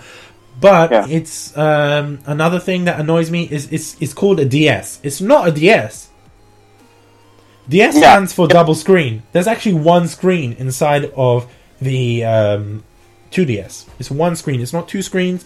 It's just one screen that's been partitioned. Two screens. No, it's one screen. No, it's two screens. It's one L- LCD screen. No, it's two screens. Have you seen pictures of the 2DS? It's one screen. It's not. look at it, it's one screen. If I'm you looking take it, if you take it apart, it's one screen. What do you mean, like it doesn't fold, or like has like one screen? No, if you look at your 3ds right now, there's two pieces of uh, there's two LCD screens. Yeah. Yeah. If you look at a 2ds, it's one screen. Search It's it. just- Search right it's, now. it's one screen. It just looks like two screens. It's one LCD panel. That's what I'm trying to say. It's just Oh. partitioned in a way to make it look like two screens. It's actually running off one screen. Okay, you gotta be more specific about that. Gosh. Hence why it can't be called a DS because it's not double screened. It's one screen. It just has. Yeah. It, it should be called the Nintendo two two screen Two partition thing. That's Nintendo No, it's it's called the Nintendo S. Yeah, it should just be called Nintendo Screen. That's what it is. That's or it it should be called Nintendo SS, but then that that might be offensive to some people. It's gonna be. It looks. It's just gonna be about. Yes, that's Nintendo. Yeah, that's one thing that annoyed me about it, and the fact that they could have really. They said, yeah, the design was more for kids and and whatnot, and I understand that. But That's People that you might even like But- couldn't pay for a regular one. Hmm. The- I understand the design, but at the same time, why couldn't you make it a clamshell style design? Just taken away. You could have just done that, Nintendo, and just taken away the 3D. That's Oh, opinion. oh, I I really don't know what to say about that because like besides like the folding, and like the besides like the lack of 3D, like it's pretty much the same thing. It is, but it, that's not my my issue. My issue is mainly with the design of it. Like if if they designed it pretty much the same as a uh, as a as a 3ds, then I would be fine with it. Like I see people on the train. Like I'm always on the train, so I see a lot of people playing portable consoles, and they tend to be a lot of businessmen from the from Canary Wharf and the business districts and stuff. So investment bankers basically, and they're pa- they're playing on their 3DSs. But then you see one guy with a 2DS, and you're like, come on, you're making so much money, and you bought a 2DS. Like really, like I'm not one to judge, but r- you really gonna buy a 2DS? Everyone else is 3DS. If you have a ton of money, then I don't get why you get a 2DS when you can just throw off the 2D on a regular 3DS. E- Exactly, and it's just like uh, maybe you're, you're going for the durability because that, that thing looks like a, an old Nokia phone. It looks like you can you can build a house with two DSs. That's what it looks like. So your house like cards, but instead of cards, it's like 2DSs. No, I think you can build a legit house if you got cement and you just cemented some two DSs. You can you can build houses. That's what I think. It'd be really creepy though. It's just like a bunch of screens just like on your walls. No, I was saying that you just stack them on top of each other and pour cement over it, so that it's just useless. Oh, oh yeah. It's just bricks. Uh, but that would be cool as well, having screens on your wall. Although it would be creepy, but it would be cool. Yeah. Very energy inefficient, but all right. Um, another thing in regards to Nintendo and that, this is another thing that annoys me is the fact that Nintendo released the new 3DS. I'm a big fan of it. I, I enjoy it, and that's kind of cool. And how it has ami- amiibo support, which I'm I don't really like amiibos, but okay. But the most exciting thing about it is slightly larger screen and micro SD. Uh, That that's like whoa, that's cool. I have to admit, but it's kind of made it pointless because you can't play certain new games on older console. Do you know what I mean? Yeah. And that's like, oh, so you're saying that I can't play this game that I just bought now on my older 3DS or even on my 2DS? Like, what's the point of even them continuing to sell the 2DS if I can't even play all the 3DS games on it? Unless Nintendo do an updated version of the 2DS, but I don't see that happening anytime soon. Well, let's like dismiss the 2DS for now. Let's just talk about like the 3DS, like and like the the pros and cons of it. It's like okay, I don't know what to say about the the new 3DS. Like at the like on one hand, on one hand, I'm like, oh my gosh, this is like this is the best thing ever. Like it's more powerful. It can run better games. Like you can play Xenoblade on it, which is which is a game like which was impossible to get until now. And, like you like yeah, like all these different features. Like yeah, like more buttons. You have like a, a better 3D tracking. Like you, you can you can use faceplate, except if you're American, then you. Oh, no, you can't use faceplates on all of them. Oh, well, on, can on the XL, you can't use faceplates, unfortunately. Model, you can you can't use faceplates, and well, at least you have a choice in um other other countries. I live No, in America. no, no. I'm, I'm saying that I know in the UK you can use faceplates on the new 3DS, just the standard one, Yeah. the, the standard new 3DS, but the LL or the XL does not have faceplates. It, I don't get why. Maybe it's like an XL. Maybe like it's built differently. I don't know. It, it, it does look like it's built differently, but I'm not quite sure. But uh, you mentioned that in America you don't have faceplates. I don't understand why. it's because no, it's because we do, um North America isn't getting the original model. What do you mean? It's like when they were like you know the Nintendo Direct a while back when they announced like the new 3DS for North America and stuff. Yeah, they only they only decided to release the XL. Oh, is it? Yeah, it's, the original model isn't available here. Wow. That sucks. Honestly, Yeah. it does. Like they have like Xenoblade faceplates left out. It's like it's ridiculous. That's kind no, that's kind of dumb, really, because then that It's- means it's if people like- want to play Xenoblade, then they're gonna have to buy a more expensive 3DS. Yeah. That's that's. Although it's kind of cool because that that 3DS is kind of massive, um, but it's just like eh, you have to spend even more now to buy like a game. Have like customization for like a small 3DS, then buy one big 3DS, and then buy two others when a special edition comes out. Yeah. It's like it's like a, it's like I, was, I wanted it because like customization and stuff, and it's like it just isn't coming, which is why like I've been holding it off. Like I was saying before, like one hand I'm excited for it, but on the other hand, like I'm like, eh, like I have this special edition Pikachu 3DS XL, and like I don't want to like don't want to just get rid of that Mm. and like a, like I need I definitely need an upgrade, but like I don't want to get rid of it. And like there's also the fact that like the regular 3DS new 3DS isn't coming to North America, so it's like I'm kind of like holding off until that happens. And the thing is, you can't even import. Like, even if you really wanted to, you can't. yeah, you can because like then you'd have to buy games from like that specific country. Mm, that's that's the thing. Like I know in Europe, because we have this thing in Europe where that region lock doesn't really matter in Europe. Do you know what I mean? Like Yeah. I can buy a game from Germany, still works on my 3D. Like if I had a 3DS, it would still work on my 3DS. DS region locked, like the like the regular DS. I'm not sure actually. Let me check. Is the 3DS region? If actually no, the, the DS. DS, like the D- RTS games region lock. Uh, I don't think so. They aren't. I don't think so. I don't think they're region. I don't think the original DS is region locked. Oh wow. but I know the 3DSs.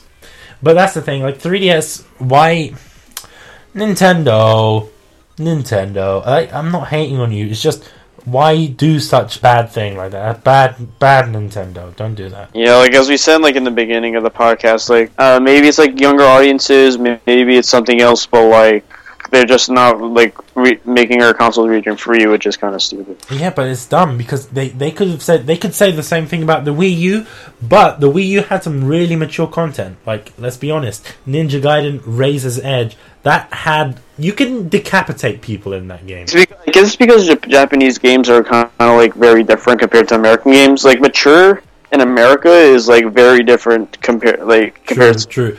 Like like the whole like um, like in America, anything like sexual is like oh it's mature. Do you know what I mean?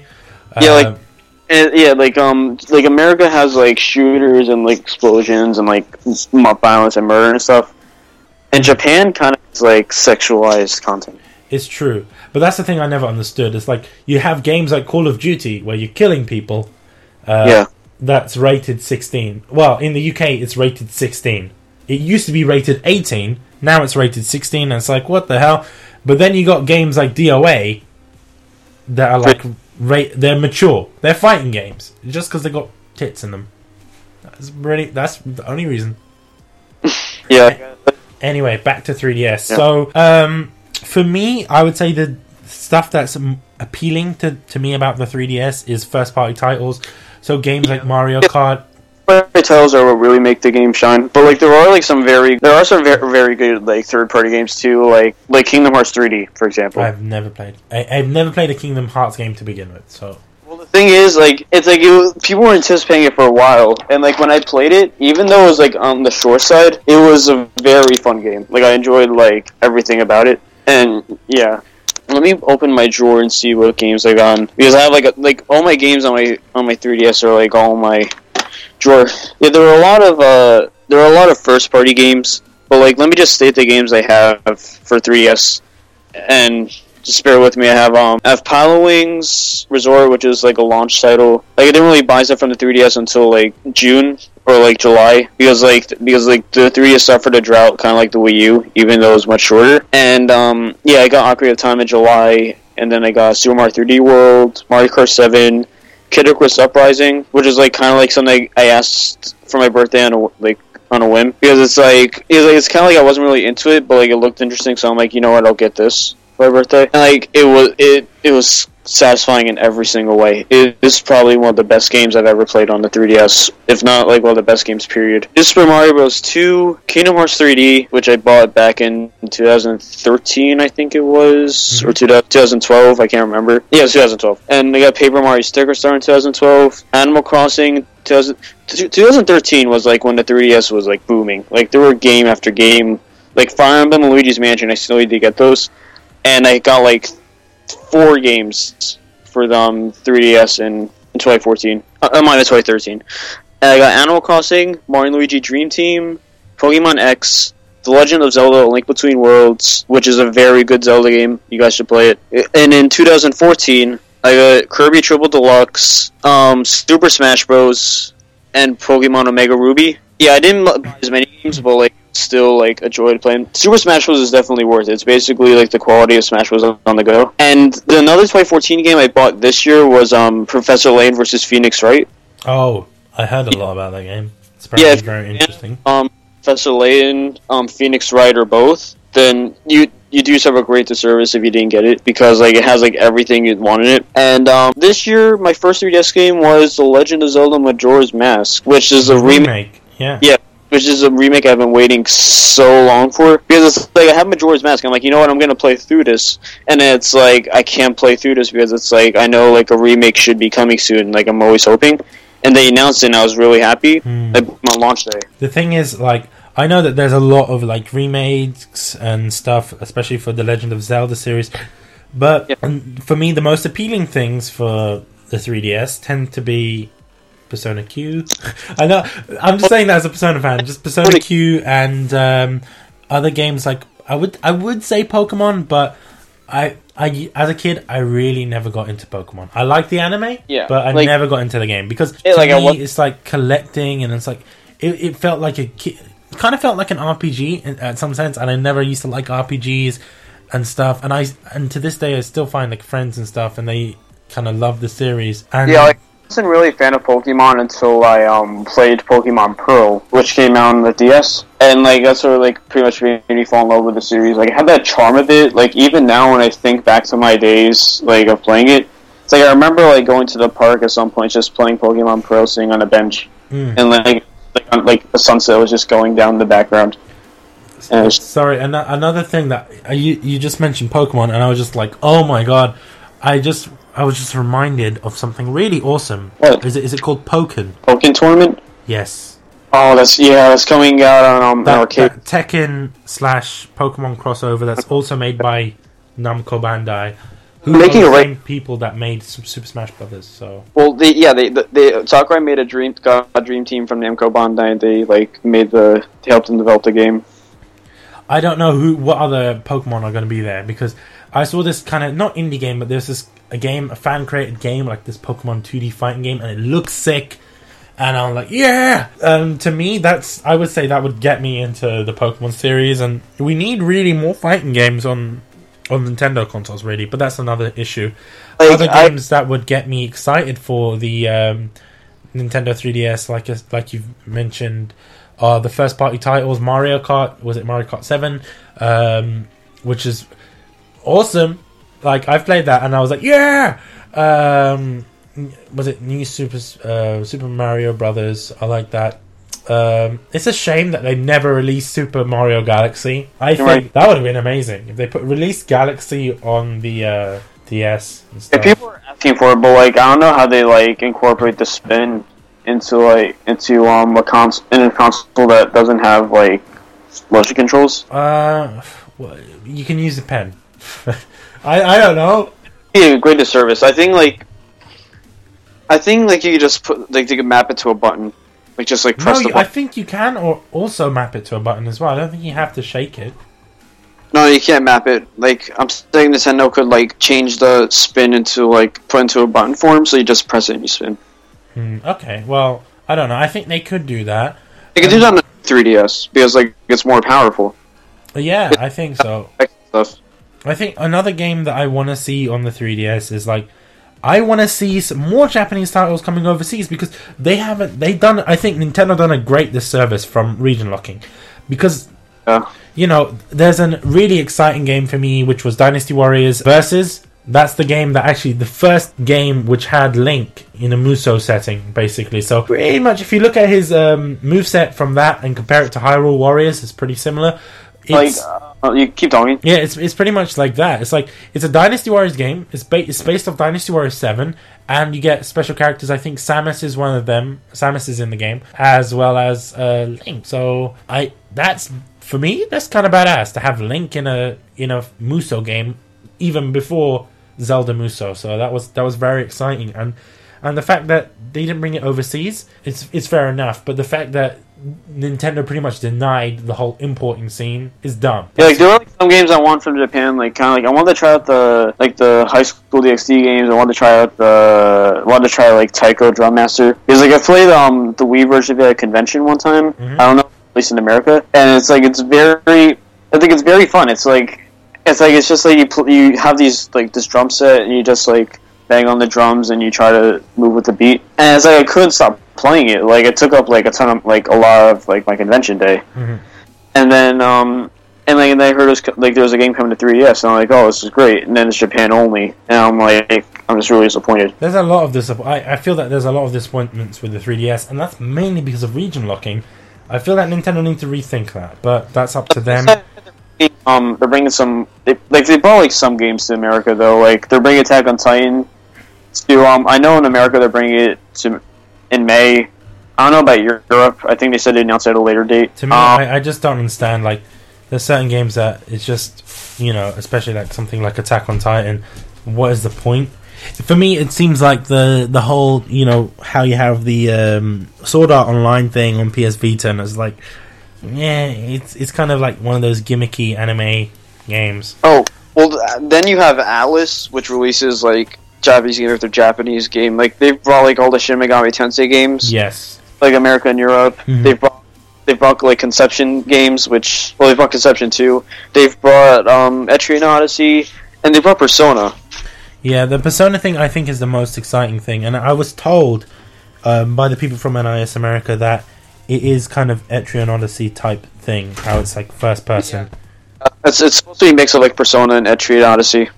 Mm. And, and at first, I was pissed off by the chibi kind of style because kanji looks. I said this to the people at NIS America, and I said this to the because there was some um, there was a guy from NIS Japan, and there was this guy from Atlus Japan. He was also well, he's he's the he's um, vice president of Atlus Japan. I think he's a, a president of Atlus America. I got to speak with him for a couple of minutes, and I told him, I said, "What did you guys do to kanji? He looks like a monkey."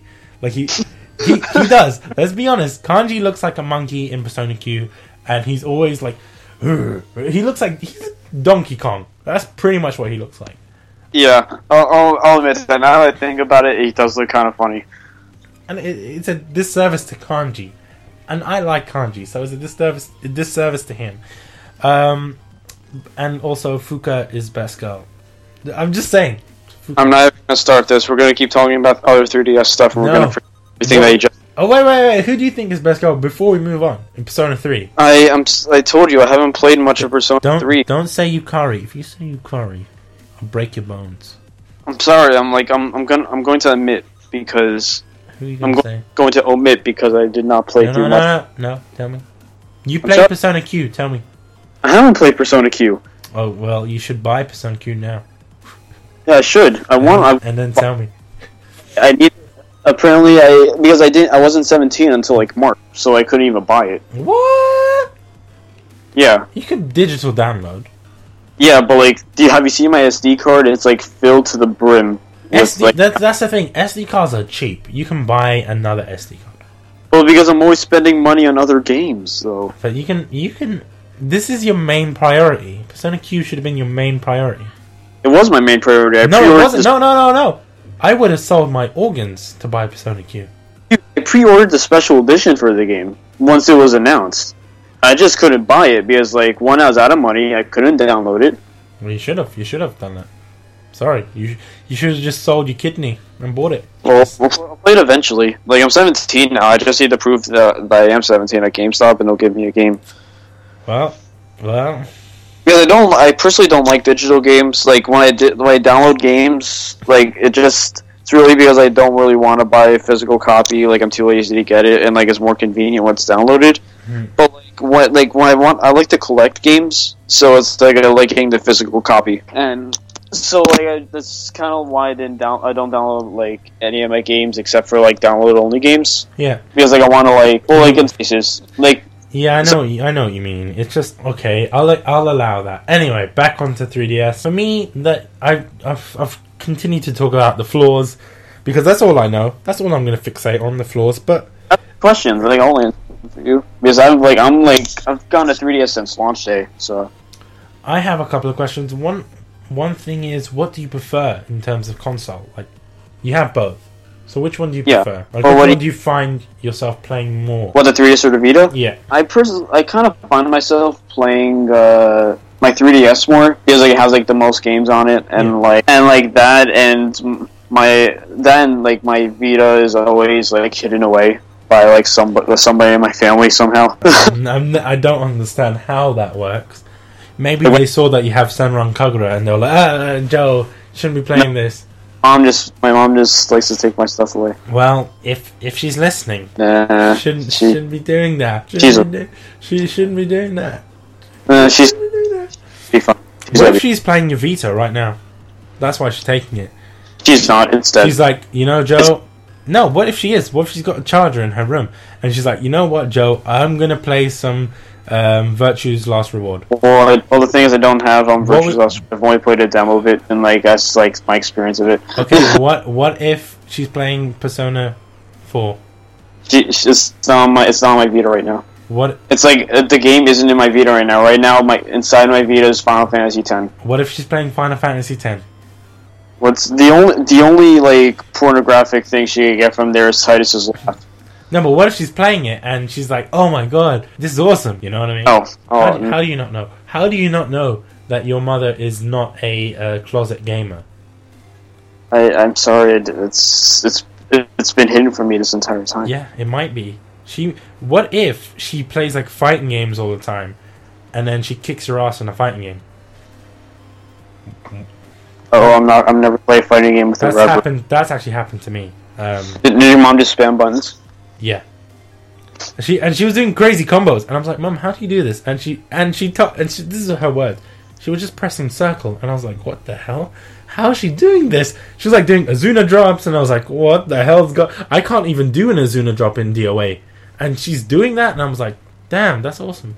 I think she's been playing like- the game. back to like um the, like which one is better it's kind of like well like back to which i play more it like it really like it kind of depends too like the vita has like a ton of exclusives i like playing like i like once i got Hatsune Miku project DF Second, like i couldn't stop playing that it was like very addicting like going back to it like Yeah. trying to play more songs like trying to beat my high score and stuff and then i've also like I've also played a ton of Neptunia, Hyper Dimension Neptunia Rebirth, and like that that's a really fun game. Like I really enjoy playing. it. It's a very fun RPG. Like it has like different mechanics like that I normally don't see in RPGs that I play. And yeah, like I'll usually like to play Gravity Rush. I'll play. I'll try to play more Danganronpa too. Like so, I, because I'm trying to plat. I'm like trying to plat it right now. Mm. And, and yeah, like I play. Like, I play like a ton of downloadable games on my on my Vita. Like oh, Muramasa Rebirth. That's a really fun game that I've been playing. It's, it's like a hack and slash, and like it has like a female antagonist and a male antagonist. You can choose to play as like one or the other. hmm And like, you go through like different adventures depending on who you play as. And uh, yeah, like if I'm playing like small games like that, and like the games I've gone for PlayStation Plus, and the Binding of Isaac Rebirth, that Mhm. game is one of the downloadable games on the Vita that I've ever played. Because like I just take Rebirth like wherever I go, like there's so, like it like has endless replay value. It's like everything is like completely randomized every single time. It's like a new experience. Mm. And- So like it, like I love my 3DS, but at the same time I love everything on the Vita. So it's like I know I like playing with 3DS more, but like there's a lot to offer on like the Vita too. Right. Uh, personally, I would say because I haven't really experienced the 3DS as much as you have, so I would just say the Vita is the one for me. But Yeah, at the same time, I can I respect the 3DS more than I respect the Wii U, obviously. But that's that's just my opinion. And yeah, there's a lot a lot of nice games on 3DS. You know, you got you got your Pokemans, you got Pokemon games, which is Yeah. pretty much Except for me is like the Call of Duty Nintendo. That's pretty much what it is in the sense that there's a new game every year, which is pretty much something interesting. They The haven't same. announced a Pokemon game for this year yet. they will. I bet you they will. They'll be like, yeah, new Pokemon game. Well, they most likely will, but like it's weird how, how like they're doing it so late. What if, what if it- they're announcing like multiple Pokemon games, and then they have like different developer cycles, and then they have like zombies, and it's just like Call of Duty. What if- what if that exists? Or what if it's another Pokemon crossover game because they've done that before? Um, they done like a Nobunaga's Ambition slash Pokemon game that was quite interesting to see. You know, you know what I'd like to see What? a remake, a remake of Gen Five. Uh, not Gen Five, a remake of Gen Four. Don't know what. Oh, Pokemon. Yeah, You know, I'm like I said, I'm not really into Pokemon, but Yeah. but it's kind of cool. yeah. And another thing is that it, it kind of attracts loads of audiences. Like it, it's a game made for kids, but at the same time, it really isn't made for kids. You, if you know what I mean. Because it um, gets really too. Like it gets like a lot of people, like a lot of people really love Pokemon growing up, and some people just love want to get into the series, and like there are other people that like really love playing Pokemon, collecting them all, and like they like playing competitively, and they like to like play online and stuff. It's great. Hmm. Uh, that brings me on to to this. Who is your favorite Pokemon? My favorite Poke. Oh my gosh, here we go. Just one. Just one. I'll tell you who mine is. who's your Who's yours? Bulbasaur. Are you a Gen Oneer? I I don't know what you mean. I'm Are just you- I'm just going off from the trading card game and from the uh, from the animation. So Bulbasaur, badass. A Gen Oneer is basically somebody that likes the that likes the gen the, the first generation Oh, and, the OG Pokemon. fan. Yeah. Okay. and um You're, So, prob- you're probably going to say a Pokemon that I don't know, like um something dumb. Fun fact: While you're thinking about your favorite Pokemon, uh, favorite one- Pokemon oh, is go on. Your favorite Here- Pokemon? Piplup. Don't know who the hell that is. It's from Generation Four. Never heard of him. It was my first Pokemon. Like it was like my first Pokemon ever. Like it was the first one I ever trained, first one I ever played with. Were they the starter Pokemon? It was my starter Pokemon. Yeah. Okay. Do you know? One of my friends uh, told me that his favorite Pokemon is Chikorita, What, what about? and I was like, "Why? Why Chikorita?" And he was like, "Oh man, Chikorita's got a nice ass." And I was like, "What the fuck? Wh- what do you think about that? Does Chikorita have a nice ass?" Um, I'm just gonna say I'm just gonna say that everybody has their um, own fetishes, and we shouldn't judge them just because of I'm, that. I'm asking you a question. Answer the question. Does Chikorita does Chikorita have a nice ass? Yes. Does Chikorita have a nice ass? This is the main don't question. know. Of, uh, are, are you actually typing in Chikorita? No, I'm I'm seeing. I'm seeing what the internet has to say. No, I don't think Um, anyone has an opinion, and I think this is the first time it's ever going to be brought up. All right, Chikorita. No, no, it's Chikor. It's just uh, it looks like every other Pokemon. No, Chikorita looks cool. Chikorita looks cute, I have to admit, but I don't know why my friend said that Chikorita has a nice ass. It's because uh, it's peeking out all the time. Maybe, or maybe that's because that's the only thing that you see if you're using that Why are we- Pokemon. Discussion again? Hmm? Why are we having that discussion? Oh, because this is the Get Life podcast, and we have weird discussions like this all the time. I forgot. We we never have um, stuff that's like we we always like to push the boundaries, and whether Chikorita or not, if she has a nice ass or not, I I don't think Chikorita has a nice ass To answer your question, because it's a Pokemon. yeah, to answer your question, no. No, exactly no. But if you guys think that Chikorita has a nice ass, tweet at us. Tweet at If you- us. Get Life Podcast. Uh, send us your um, fanfics to Tyson. If you if you think if you if if you um think Chikorita has a nice ass, like, comment, subscribe. Yeah, this is not YouTube. Don't don't say stuff like that. Don't you dare! Um, but yeah, Yeah, just, just Star us. Just just say say some good things about us. yeah, just just put it in the reviews that Chikorita has a nice ass, and then people that search up this podcast, the first thing that's going to come up is Chikorita has a nice ass. So, if you have any fanfics of Chikorita, uh, send it to Tyson at Kanye underscore. I don't know how to spell it, but send it to him. A A N A Y E underscore. Yeah, so just send it to him because he's the director of fanfics, but for Kunai. But even the but Pokemon is an animation as well, so he's gonna enjoy that, and he's gonna enjoy reading your uh, Chikorita fanfics. As odd Yes. as that seems. Because he, because because Tyson is out of all of us probably the most perverted. I, I don't think so. Don't say that. Just You haven't met me. You have to you have to go with it. You haven't. You haven't spoken to me at all. I was the person that asked people to talk about orgies on the podcast. That's crazy. I don't think Tyson's ever done that. I'm more perverted than Tyson. No, just go, just go with it. So No. like people, people will just them just like it's like people tell them like, oh, I, I noticed that you were like a huge pervert, so I wanted to answer your question about whether or not Chikorita has a nice ass, and like Tyson would just be just be really confused. Oh confused. my god! I just saw the cutest picture ever. But It's Nico from um, Love Live with a Chikorita. Oh my god! Amazing. Oh my gosh, That's why Chikorita is best Pokemon. That's because Nico because Nico's Buster. Nico is best girl. You know that. Um, uh, no comment. Comment. I'm like I'm torn between. I like I really like um, Maki, and I really like Nico. Oh, go Suddenly we're on Kunai. dun dun dun dun dun dun. Kevin. Mike was on mute. Hey guys. Hey, so Kevin is joining us now for the uh, the remainder of this discussion. It's for them. Is it being recorded or Yeah, this is being recorded right now. Oh my god! what, is Yeah, this what for we're- Galp or is it uh, Yes, Kunai it is. is this for Galp? You've you've just joined in on Galp, and this is not going to be edited, Kevin. if you if you Shame What- yourself.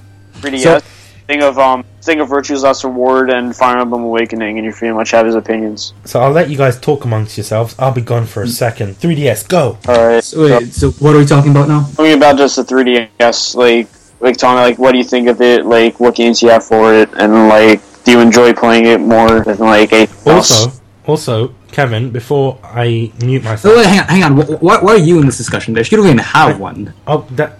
Oh wait, do you have one? Do you, you buy one? Uh, you've just hi- hijacked my own podcast, and you're just making fun of me. All right, we're we're having a No, I'm just, discussion. I'm just saying. We're having a discussion about why you should buy a, a Vita and why I should buy a 3DS. Okay, so that's that's the thing. We already spoke about the Vita, so Okay, I'm pretty sure that we've already had this discussion. I That's fine. buy the No, Vita no, because of fine. Persona no, no, 4. No, no, I mean, no, no, no. that's There's the also- only reason you need. There's more That's the only reason There's- you need. There's more reasons, Kevin.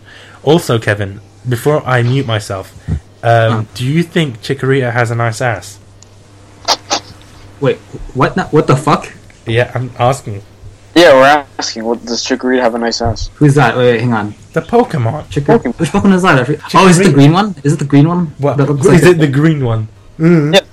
There's like hundreds of Pokemon that are green. Okay, This is, the green is one. it is it the starter that's like green and looks like a weird ass dinosaur? Yeah. I I hate that one. I don't I don't give a shit about that. You don't like his ass. I- I'm just saying, water and fire starters master race. Screw, screw grass starters. I hate them. I mean, I don't hate them, but they're not But- as good. But you don't. Oh, You it's don't not- like its ass. You see, you see the on question. or no? No, no. it Just I mean, if you guys are into that sort of stuff, that's fine. We, we No, were it- saying that people should send fanfics of Chikorita and Chikorita's ass to uh, Tyson. Dude, dude, if you didn't choose Totodile, then you should just leave this call right now. If you didn't choose Totodile as your starter when you played, I don't play Pokemon, but I just know of Chikorita because my friend told Wait. me that Fish, what were you doing your entire childhood? Like, um, what? what? I ha- I was um, Wait, I can't process this. You're, you're telling me that you're what 20 now or 21, and you've never played Pokemon as a kid. no never. Uh, I, I wasn't privileged enough. What is wrong with you? I, I was a kid that used to play Dynasty Warriors and Fish, stuff like do, you, do you feel proud of yourself? yeah, completely. I- I'm disgusted Yeah, of your lack of Pokemon. Leave me alone, alright? Leave me alone. Uh, Kevin, this guy's probably a Gen Oneer. You're Oh, saying yeah. that you're saying that as if it's a bad thing. I've just seen the anime and played the trading card game. Leave me alone. This is the bad thing. Feel bad about yourself. Click click on that link, guys. No, Enjoy I it. don't. I Um, want no, no, no. Enjoy it. Don't Hang wanna on, hang on. Um, I'm just gonna go wash my eyes. All right, I'll, I'll be right back. Enjoy it, guys. Enjoy this one as well. Joe, if you no, no, I say not, thirty. These, Everything. no, these aren't Rule 34s. I'm not. No, but it's still horrifying. I'm not gonna click that shit. No, on, I'm not gonna click that. Click it for me. No, If you would. Hey, I- I'm your senpai. Please. my love for you, senpai, is not strong enough to make me click whatever monstrosity you have hidden in that link. Kevin, Kevin, um, God is dead because Bish killed him. Exactly. What? I need to link that that clip now from Nichijou. Bish, you watch Nichijou? No. Uh, how about No. you, Joe? No.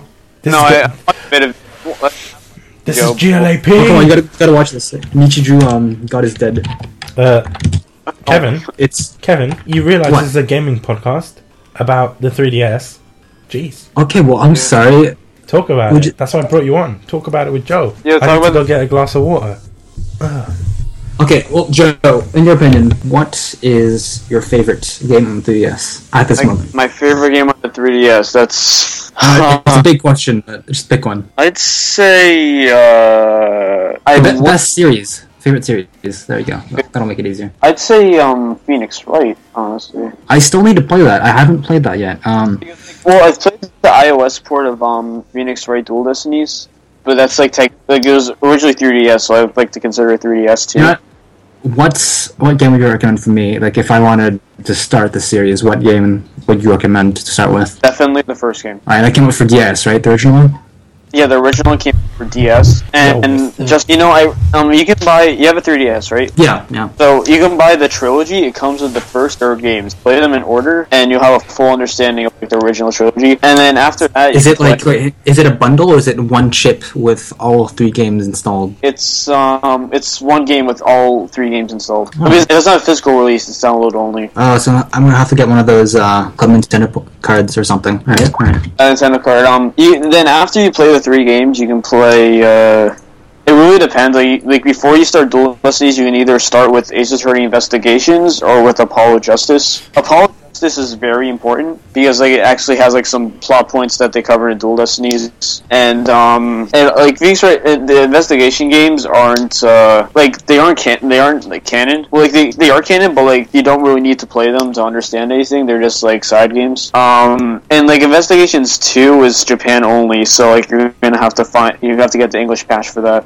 Ah, I see. Yeah, and then after that you play um Dual Destinies. Because one of the ga- like one of the games that well series anyways that I was looking forward to playing was that and uh, one of the SMT games. Oh no, sorry, Devil Survivor. There you go. Also, I don't you- know- there's um you can buy the remake for 3DS, and then you can then the the second and the sequel, the remake for the sequel is coming out this month, I think. Oh, but uh, my favorite game for 3DS is kind of evident. I think you both know it. Fire Emblem. What is it? I, I literally have it as my avatar. Oh, is it? Oh, just, We- Since we were- you have we no were- excuse to not recognize we were her. just talking about um, Virtue's Last Reward, and we we agreed that it's better on the Vita. Oh, oh get yeah, wrecked. I know, I know. Oh, 360 no scope. I'm not. I'm anything- not denying that. If I had a Vita and I'd, I'd get it on the Vita, I'm not lying. It's because Yeah, The- but one thing I've mentioned is that I'm not a big fan of this stupid 3D models, character models. I don't like them. I agree that they do. They don't have the level of detail as 999, which is the prequel. They're creepy. They're creepy looking. Speaking of 999, I'm playing through um the novel version of it on iOS right now.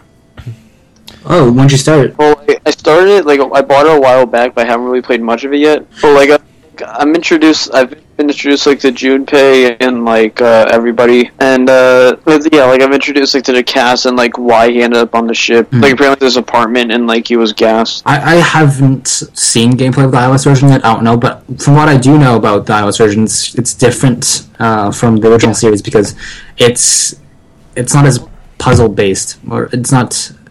It's Yeah. not puzzle. It's more focused on the story and the dialogue.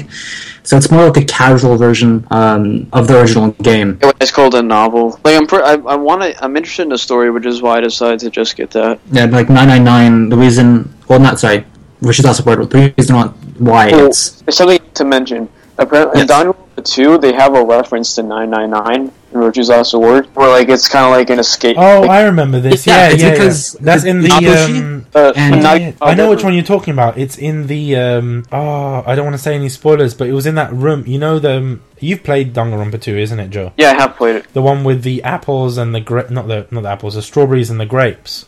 One area where like Nagito like um, and it's not really spoilers, it's just like a mentioning an event. Like he goes inside, he goes inside a room, like he gets trapped inside and he has to escape. Yeah, yeah, yeah. It, it's it's a reference to that.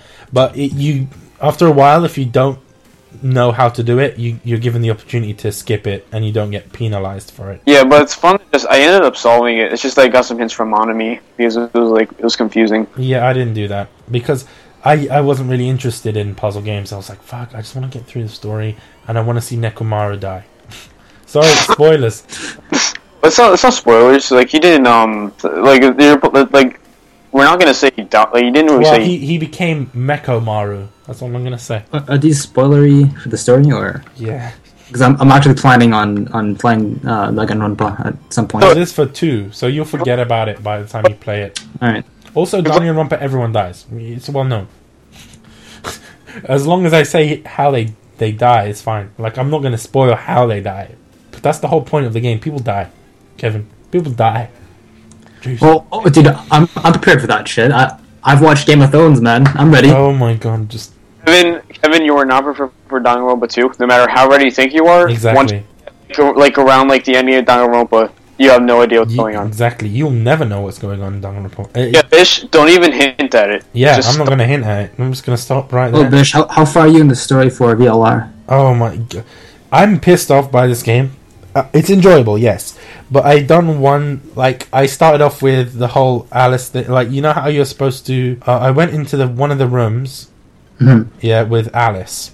That uh, initially, and then Ah. Alice was like, "Oh yeah, okay, cool." And then we went into the elevators again to do the voting. Do you know? what She betrayed you, right? She betrayed you? Is that why you're pissed? what the hell? Oh yeah, no, yeah. Um, when what's her name was like, oh yeah, pick betray. Fi was like pick betray, and I was like, okay, okay, cool, Fi. And then she gets so pissed off, and I'm like, okay, what would happen if I picked ally? And if I picked ally, she picks betray, and I'm like, what the hell? I thought she was gonna pick what? No, and I got confused. And then I got to an ending where um, Fi betrays me, and I'm like, fucking bitch. Do you know what I mean? The thing is, the endings that you see on the flowchart aren't even all the endings. Yeah, I know because So, and at the end of Don't ruin it. the story, you'll literally have to go back and just unscramble your brain because it literally bends you over and just fucks you. Because it's just the story is just trust me, it's it's not what it seems. There, the reason why I like it so much is just that how intricate everything is and how foreshadowing, you know, is such a big part of the game. But yeah, I mean, if you don't like it, then No, I enjoy it, but It's it's, just like for me, I have to find the right time to play it because it's not like a game like Persona where I can be like, yeah, Personas and call like summon Mara and do some weird attacks with him. But I mean, like this game requires me to think, which, as you guys know, if you watch Kunai or if you watch Get Life podcast, I don't do that a lot. So it's like straining. You, you know what I mean? Hmm. You're playing a game for a long time. You have to think. You're like, uh, this is too much. You know. yeah. So, But it's fun. like- it's like Mm. it's not a game like there are games that I play that I like to just switch my brain off and play, like Senran Kagura and stuff like that.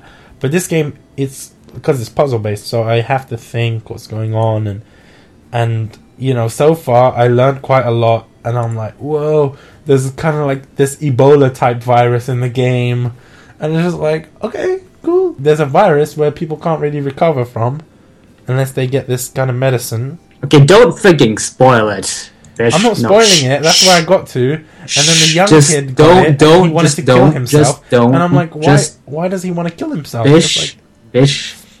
Also, another thing. I Bish. it's not a spoiler. It's not a spoiler. It's about a character. Why the hell does Alice not wear a bra? One of life's great, mis- great mysteries, isn't it? And she all she wears is this gold necklace over her tits. Um, Well, maybe if, if you we get to interview Uchikoshi on uh, Galp, you can I- I get- will. I ask want him to. that question yourself. I'll ask And you should you should relay that information to me because I'm interested as, well. I will ask him, and I'll say, okay, why doesn't she wear a bra? No, no, no, just just skip the introductions. Just once you start the interview, just start with that question. Yeah, I'll be like, hello, Yeah. why doesn't Alice wear a bra? That's Yeah. exactly. But yeah, I admit that Villar, And, it's not. why is Fi a bitch? She's cool, but she's a bitch. She, she can be a cold bitch at times. She, But then again, that's why that's why I kind of love her. she's tsundere. She's so tsundere. Not really. She doesn't actually love you. Don't say that. I Oh, did you want to find someone to notice you? Yeah. I honestly did. I feel that. I thought that she was a romantic interest in the game, and now you ruined it for me. Thank Okay. you.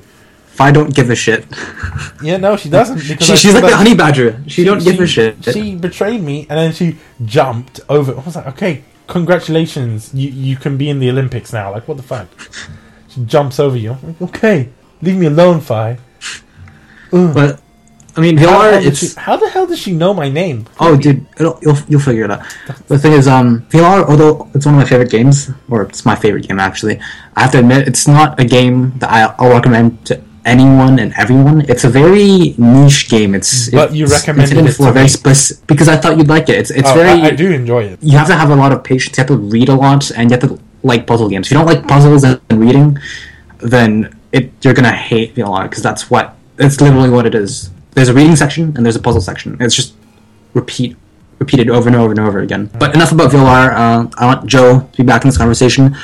Guys, next Fire Emblem is coming out in Japan next year. Oh my god. Holy fucking shit. We need to talk about this now. I'm not excited for that. I'm more excited for Okay. the crossover with Shin Megami Tensei. Oh, okay, I'll be honest. I'm gonna reply to that right now.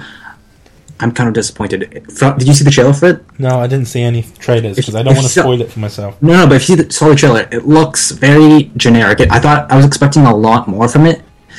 It looks like a very ecchi uh, SMT game. It just looks like a very ecchi centric RPG game. Yeah, but that's And- fine. Ecchi. Yeah, the thing is, like- is awesome. I know, but it, I, I feel it's kind of overplayed, you know. And I was expecting a bit like more. uh, like Senna's like Senna's character traits. Ah, I'm sorry. oh, you want to go there? Okay. I'm, well, I'm just I'm just I- I'm- creating hype for our kunai episode. People are going to listen to this and they're going to be say like, something right now, but? I'll, I'll save it for, oh, you're going to save it the for Hagen kunai. episode. Yeah. Yeah. So if you're watching, guys, if you if you're wondering why why is Kevin so aggressive and what is he talking about, watch Get Life Podcast Kunai. You'll understand. Shameless self advertising. Or you were like you were so, so excited for the um, for for for new Fire Emblem, then you're like, oh, then you're just like trashing it. Like that's what like, you just made a big U-turn in front of me. The thing, well, the thing is, I, I f- was expecting a lot more from the SMT and Fire Emblem crossover. I mean, I'm not saying it will be a bad game, but it looks a bit generic, and I was expecting a bit more from, from Atlus, to be honest, because there's such. I thought you were talking about the Fire Emblem IF. About what? I thought you were talking about Fire Emblem IF, like the new. Fire Oh, but yeah, but then um, Bish suddenly decided to mention the SMT and Fire Emblem crossover. Oh yeah, well, it's, they I think they're pretty much making it more Fire Emblem. It's Yeah, like yeah, It- it- because they they pretty much took a Shin Megami Tensei. It's called like Fire Emblem like Dimensions or like whatever it's called. Like I don't remember. Like if you have you seen the title for the game? For the SMT crossover or for Fire Emblem If? The SMT cro- crossover. I I don't know the title. I, I saw the trailer like once or twice. Um, I don't know the title. Search it up right now. Uh, for the trailer, it just says uh, Shin Megami Tensei and Fire Emblem crossover project. It's called like That's what it says. I don't how to pronounce it in Japanese. Like Genye Ibu Nodoku Fire Emblem. I like your Japanese pronunciation. I Okay, wanna Bish, see- shush, shush. No. you don't. Do you speak fluent Japanese? Are, are you no? Are you no I fluent don't. Japanese? But I just want to see Joe in Japan and see how he would react. I would just like that. I would like him in a maid outfit and then just say "Yashaimase Gojujin sama." Say it right now, Joe. What? See what? Yashaimase Gojujin sama. I don't even know what you said, so if you type type it Well, in uh, welcome, Romanji. welcome home, master. Oh. Like like in maid Wait, h- how do you say um, senpai notice me in Japanese? I don't know. Sumimasen Kevin Sama. Sumimasen. wow. Oh my god, he called you Kevin Summer. Be proud of that. That's that's and this recorded as well. This this was all my plan. But if I go to Japan, I don't, I don't need to know Japanese. You start speaking French, and like chicks will be all over you in Oh, no it? time. Trust Oh, is me. Oh, You say that. Say okay, Kevin. Then you have to come over and teach me. Teach me your ways, Sensei. After all, you, you can't be a maid if you aren't a French maid, am I right? Anyways, let's go back to Fire Emblem. No, we need to talk about this right now because hashtag get bish laid. Has Uh, this is still It's done. It's still going on. We need a fundraiser for this. We need like a Kickstarter page. We do. Okay. Are we, do we have anything else to talk about for like? I like 3D? how Joe's really sounding a bit awkward now because he's like, "What the fuck?" Because I'm like, I thought we were talking about 3DS stuff. Now we're talking about like This every tangents, tangents. Yeah, Yeah, see, like the thing is, is all well- about tangents. the thing with um Get Life podcast is that um for example I I tell Bish that I want to get on for a 15 minute conversation about I don't know gaming and then what would actually happen is that we'd have a three hour discussion about like Rule 34 and like Digimon or something. See the thing is we, we go off topic so many times that it's just But people love it. I know exactly. So- So, uh, let's go back on topic because c- clearly um, Joe Okay, does not want okay, to talk okay. about maids, Bish. So That's, that's for Kunai. We're saving this. We're saving all the good stuff for Kunai. So you're saying that my my original Get Life podcast, my baby, is not worth these jokes? Is that what you're saying? No, I'm not. You, no, what, mate? No, I, I didn't Yeah. say that. Yeah, you bet, you better not have said it. Better Well, not have said it. Bish, let's be honest. In your, in your original podcast, it's just you, and in Kunai, it's you and everyone else. You make so- me feel sad now. There, there's three times the Goliath podcast in, in Kunai than there is in the original series. Take that back. Cue heavy, heavy breathing cat. Take that back. Okay, fine, I take it back. Better take it back. Um, No, you but- Uh, do I actually take it back though? I don't know. Yeah, actually take it back. We'll, we'll settle this in the um in the Haganai episode. Yozora Best Girl. It, it'll be the episode who, Huh? that decides like best girl and like. I, I already know who Tyson's best girl is. I've seen it. It's disappointing. Oh, he oh he's told you. No, he hasn't because I saw his um anime list on uh, Anime Planet, and he put. I know it's not Yozora. I already know it's not Yozora because he put Yozora as one of the characters that he hates, and I was like, It- heartbroken, heartbroken. How can he do this to me? I wanted to wait until the Haganai episode to relish your tears, but I guess this will have to do. No, um, he's gonna relish the tears even more. He didn't put. He didn't put Senna as one of his favorite characters on. Yeah, but I don't characters that he even care. This is victory enough for me. No, Anyways, let's no, get back on topic, Bish. Okay, I'm sorry. Talk about 3DS and bullshit like that. Okay, come on. You, you, have to contribute to the discussion as well. I mean, Okay. what, what do you think about the new Fire Emblem game and not the crossover? I'm not really interested in Fire Emblem. I was never interested in Fire Emblem, mainly because it's not on PlayStation. So Well, So I don't really pay problem, attention to is it. it? no, but I don't pay attention to it, so I really can't contribute to the thing. I would say the Shin Megami Tensei thing was more interesting because it was like, oh my god, crossover games. I'm interested in them more so than actual. Yeah, that's understandable. More waifus to clean. Pardon? Is it because you have more waifus to clean? In which game? in um, the Shin Megami Tensei crossover?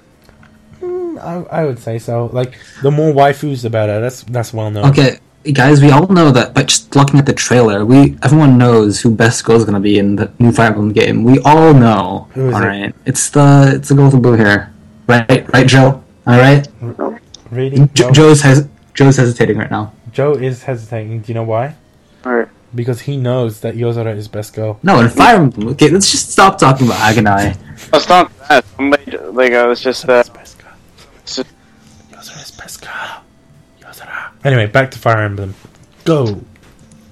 um, I, I really want to play Awakening, but I, I haven't had the money for it. But do you not have it? Or, oh, you haven't played it yet. Darn. Okay, yeah, you should.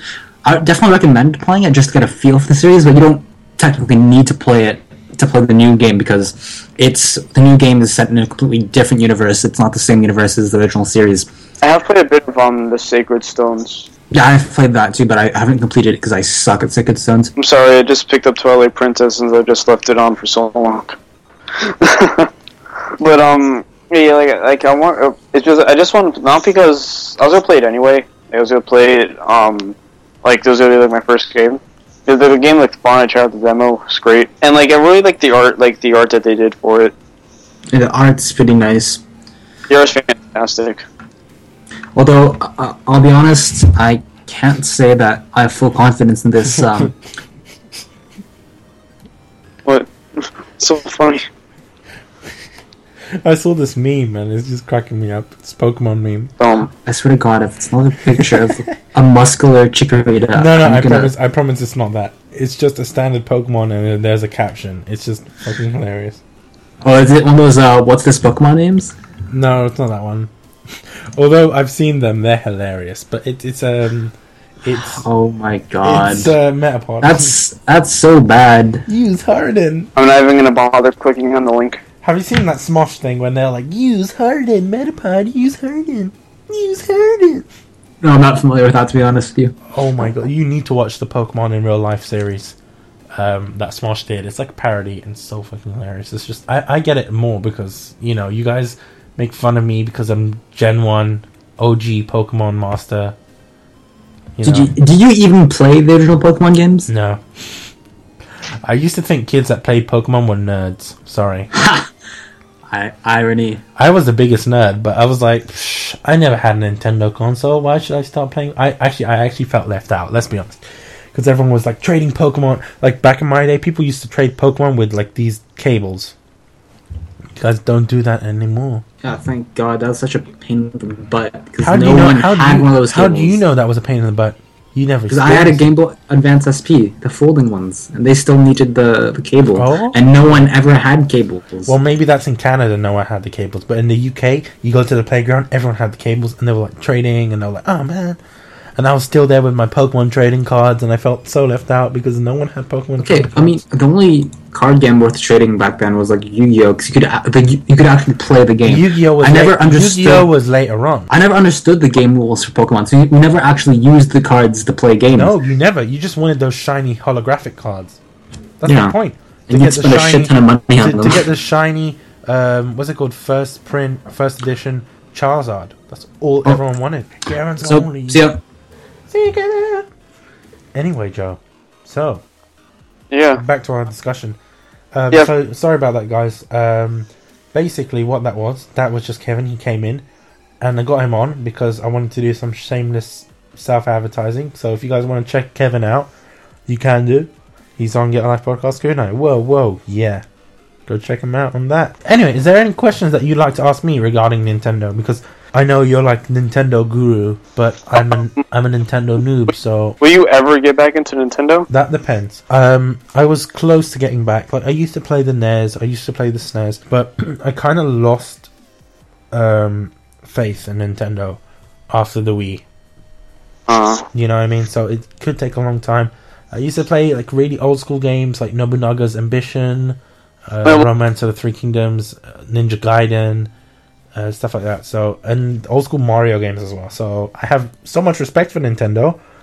And recently I saw an interview with um, uh, Shigeru Miyamoto, yeah. and him I, I I used to like there was this point where I was down in the dumps I used to hate Nintendo and I was like ah fuck Nintendo but I saw an interview with him and he was he, it was a smosh interview and it wasn't serious but this I guy mean, the is always smiling like you see him he's always I, I don't think I've seen him where he looks depressed in any sort of way Yeah. always smiling and he speaks with such passion about games it's unbelievable and he's he's a, a big inspiration in general yeah, he's like the greatest like game designers and developers like ever. Yeah, and it's not it's not just because of that, not just because he's created Mario and Yeah, Legend not even Zelda and whatnot.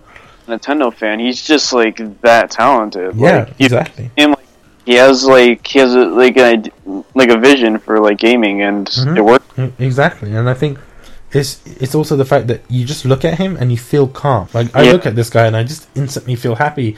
It's kind of like um the guy that does the games, the the F series. What are they called? F-Zero? Oh, uh, no, not F series. What am I saying? Um, I feel like such an idiot now. Uh, the Tales of series. Sorry. Tale series. Yeah, what was it called? Uh, I forgot his name. Hideo Baba-san. Hideo Baba-san. He's very like I look at him and I feel happy. It's the same with uh, uh, Miyamoto-san. I feel the same way. So they're very very inspirational people. Um, but I think I could get back into Nintendo if Nintendo gives me a reason to get back in. Yeah. Will you like if they give you a good enough reason? Will you sp- like put the money down to buy an NX? Possibly. I think I would probably buy the Wii U before that. Oh, yeah. oh, Well, that makes sense because like the Wii U still has like a good future ahead of it. It still does, and I know that the Wii U is going to go down in price soon. So Yeah, there's also Star Fox that's coming out this year. I heard about that, and that's another thing. Like, I know a lot of people out there that are really super excited for it. Especially one guy. Shout out to Aaron Cooper, um, lovely guy, and he's a big fan of Star Fox. So I don't know. He's he's kind of getting me hyped for it. So maybe I might pick up a Wii U for that Hmm. because I think it's like when was the last Star Fox game? The last Star Fox game, I think that was either. I, don't know, I didn't really follow Star Fox, but like I've heard like some good things about it. Um, I think the last one was on uh, either the. I think the last one was on the GameCube. Hmm. So it was, it's a long time since uh, a new one's been out. Um, well, I need to see Star Fox. I think there was one for the Wii. I can't remember.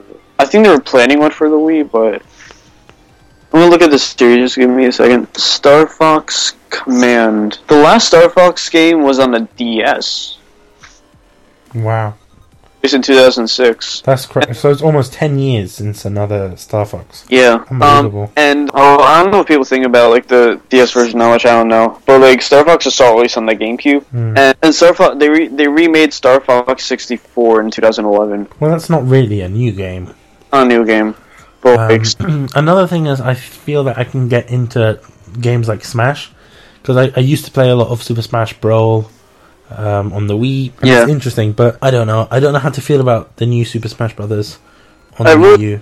Smash Bros. It's really fun. Like it's really addicting, and like I tend to get really competitive when it comes to it. Of Like, I like yeah, yeah.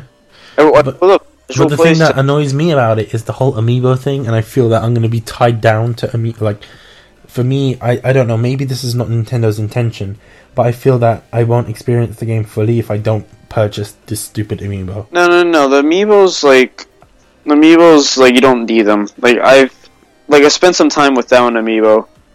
Well, actually, no, I haven't. But like, I've played, like, I barely use my amiibo for Smash Bros. Like, I, like, the amiibo is simply just to store a custom fighter that you can already store on your like regular system. But why why would they not use the cloud system? Because other games, uh, Dragon Ball Z used to do that, but you would store it to the cloud. Well, there, I don't see a point of cloud system if you can just save it all to your system. Yeah, but at the same time, it's like, why would I need a plastic figurine Well, you also got to in think of service just to hold a custom fighter. Yeah, but it seems stupid, really. But um, I, you know, I that's I that's not my concern really. Um, because I'm I, one thing I hate. It's like my pet peeve. It's like figurines in games. It's like I feel that it ruined the whole. um Oh, not Skylanders was a Spyro series. I think Skylanders ruined that all. Yeah, but like it isn't like a heavy focus. It's just like a thing you can do if you want. Like, Yeah, but Like- now they're making so many more ones, and then well, know, like for collecting, like they all work the same way, like with some exceptions. Yeah, but now that they're, they're doing them for separate games, and you know they got Yoshi's Woolly World has some, and you know Mario. I'm not sure. They Yeah, said Mario Kart would have support for amiibos. Um, no, no, well, like it just adds costumes. That's it. Oh, okay. Yeah, it only. But you're using the Smash ones, isn't it? So you use the Smash ones in Mario Kart, and it works somehow. Yeah, well, like it's labeled as Smash Bros, but like it, it can work with anything Oh, anything. Then what about Yeah. the Mario Party ones? because like that's the design in Smash Bros. Like, you, like for the Kirby Neo, for example, like you see it has like that special design. Mhm. Yeah, that's from Smash Bros. Like they, they work with anything. So it They doesn't don't work mat- so it doesn't matter if I buy the Mario from Smash Brothers or if I buy the Mario from Mario Party. Well, I think Mario Party is like a different story because like I, I don't know Mario Party. I think you can use it the same way, but I'm not sure because like that's like a Super Mario series. I think it was made specifically for Mario Party Nine. But um, but like other than that, like like I said, there are some exceptions. But uh, but like like the Kirby one, for example, it works with both Smash Bros. and Kirby and the Rainbow Curse. And um, the like I think the Super Mario, the Super Mario Bros. amiibos work with Smash Bros. I think. I'm not sure. And yeah, that's, that's basically like they work in like different ways. And like they're they're really nice to collect too. Like if you buy like you buy one and it's like they just look really nice on your shelf and like you really want more. Like I like I ordered like last month I think. Yeah, it was last month. Um, I wanted I got I got the Splatoon amiibos. I got like the three the three pack bundle, Mhm. and I got a I got a Ness amiibo, and I'm waiting for that to come to my door. But do you have Splatoon yet? Um, not yet because like they announced like functionality with it, and like the like the figures just looked good in general, and like, I wanted to get it. So like, the- Splatoon's coming out in late May. But Splatoon looks like an interesting game, like I said, but it's not like something I would buy a Wii U for. I think the games that I would personally buy Wii U for is Bayonetta, because I've never played the first one, and I heard it's amazing, so I'll probably buy it on Wii U and then get the first and second. Um, yeah, but I play Bayonetta right now, and it's really fun. mm, and what else? Bayonetta and Hyrule Warriors, because I'm a big Warriors fan, and Yeah. Mario Kart 8 and Smash. That's it. Mario, if you get, if you get Mario Kart 8, I recommend the DLC. Of course, because psh, Yeah, they look he's like- cool. You get 11 Link. Like for eleven dollars for um, both of them together. You get and there's also free Mercedes DLC you can download if you want to. Yeah, saw that that Nintendo mm, is selling out. The game's basically fifty percent bigger. Yeah, but another thing I don't like about Mario Kart 8 is the tracks are shorter compared to the uh, Mario Kart. Was it seven? Was it seven? Not seven. Mario Kart six. Mario Kart Wii counterpart. They feel bigger in my opinion. No, they. I mean, like driving around the tracks, it feels shorter, as in distance distance wise. I guess it's because each Mario Kart has different mechanics. Possibly. Because it feels like you just like fly, like everything just flies by. hmm yeah. Maybe it's just like a like a psychological feeling So, thank you for joining us, and this is the end of the episode. So, um, hope you guys have enjoyed this episode of Get Life Podcast. I don't know when this will actually be released, but you know, yeah. So be sure to check out this podcast and Kunai if you really want to. Kunai is basically our, our new anime podcast about anime. Well, duh. And hopefully we should be getting uh, Tyson. Tyson's on there, uh, Kevin on there, and maybe Joe. Maybe haven't decided. But yeah, hope you guys have enjoyed it. Yay! Hey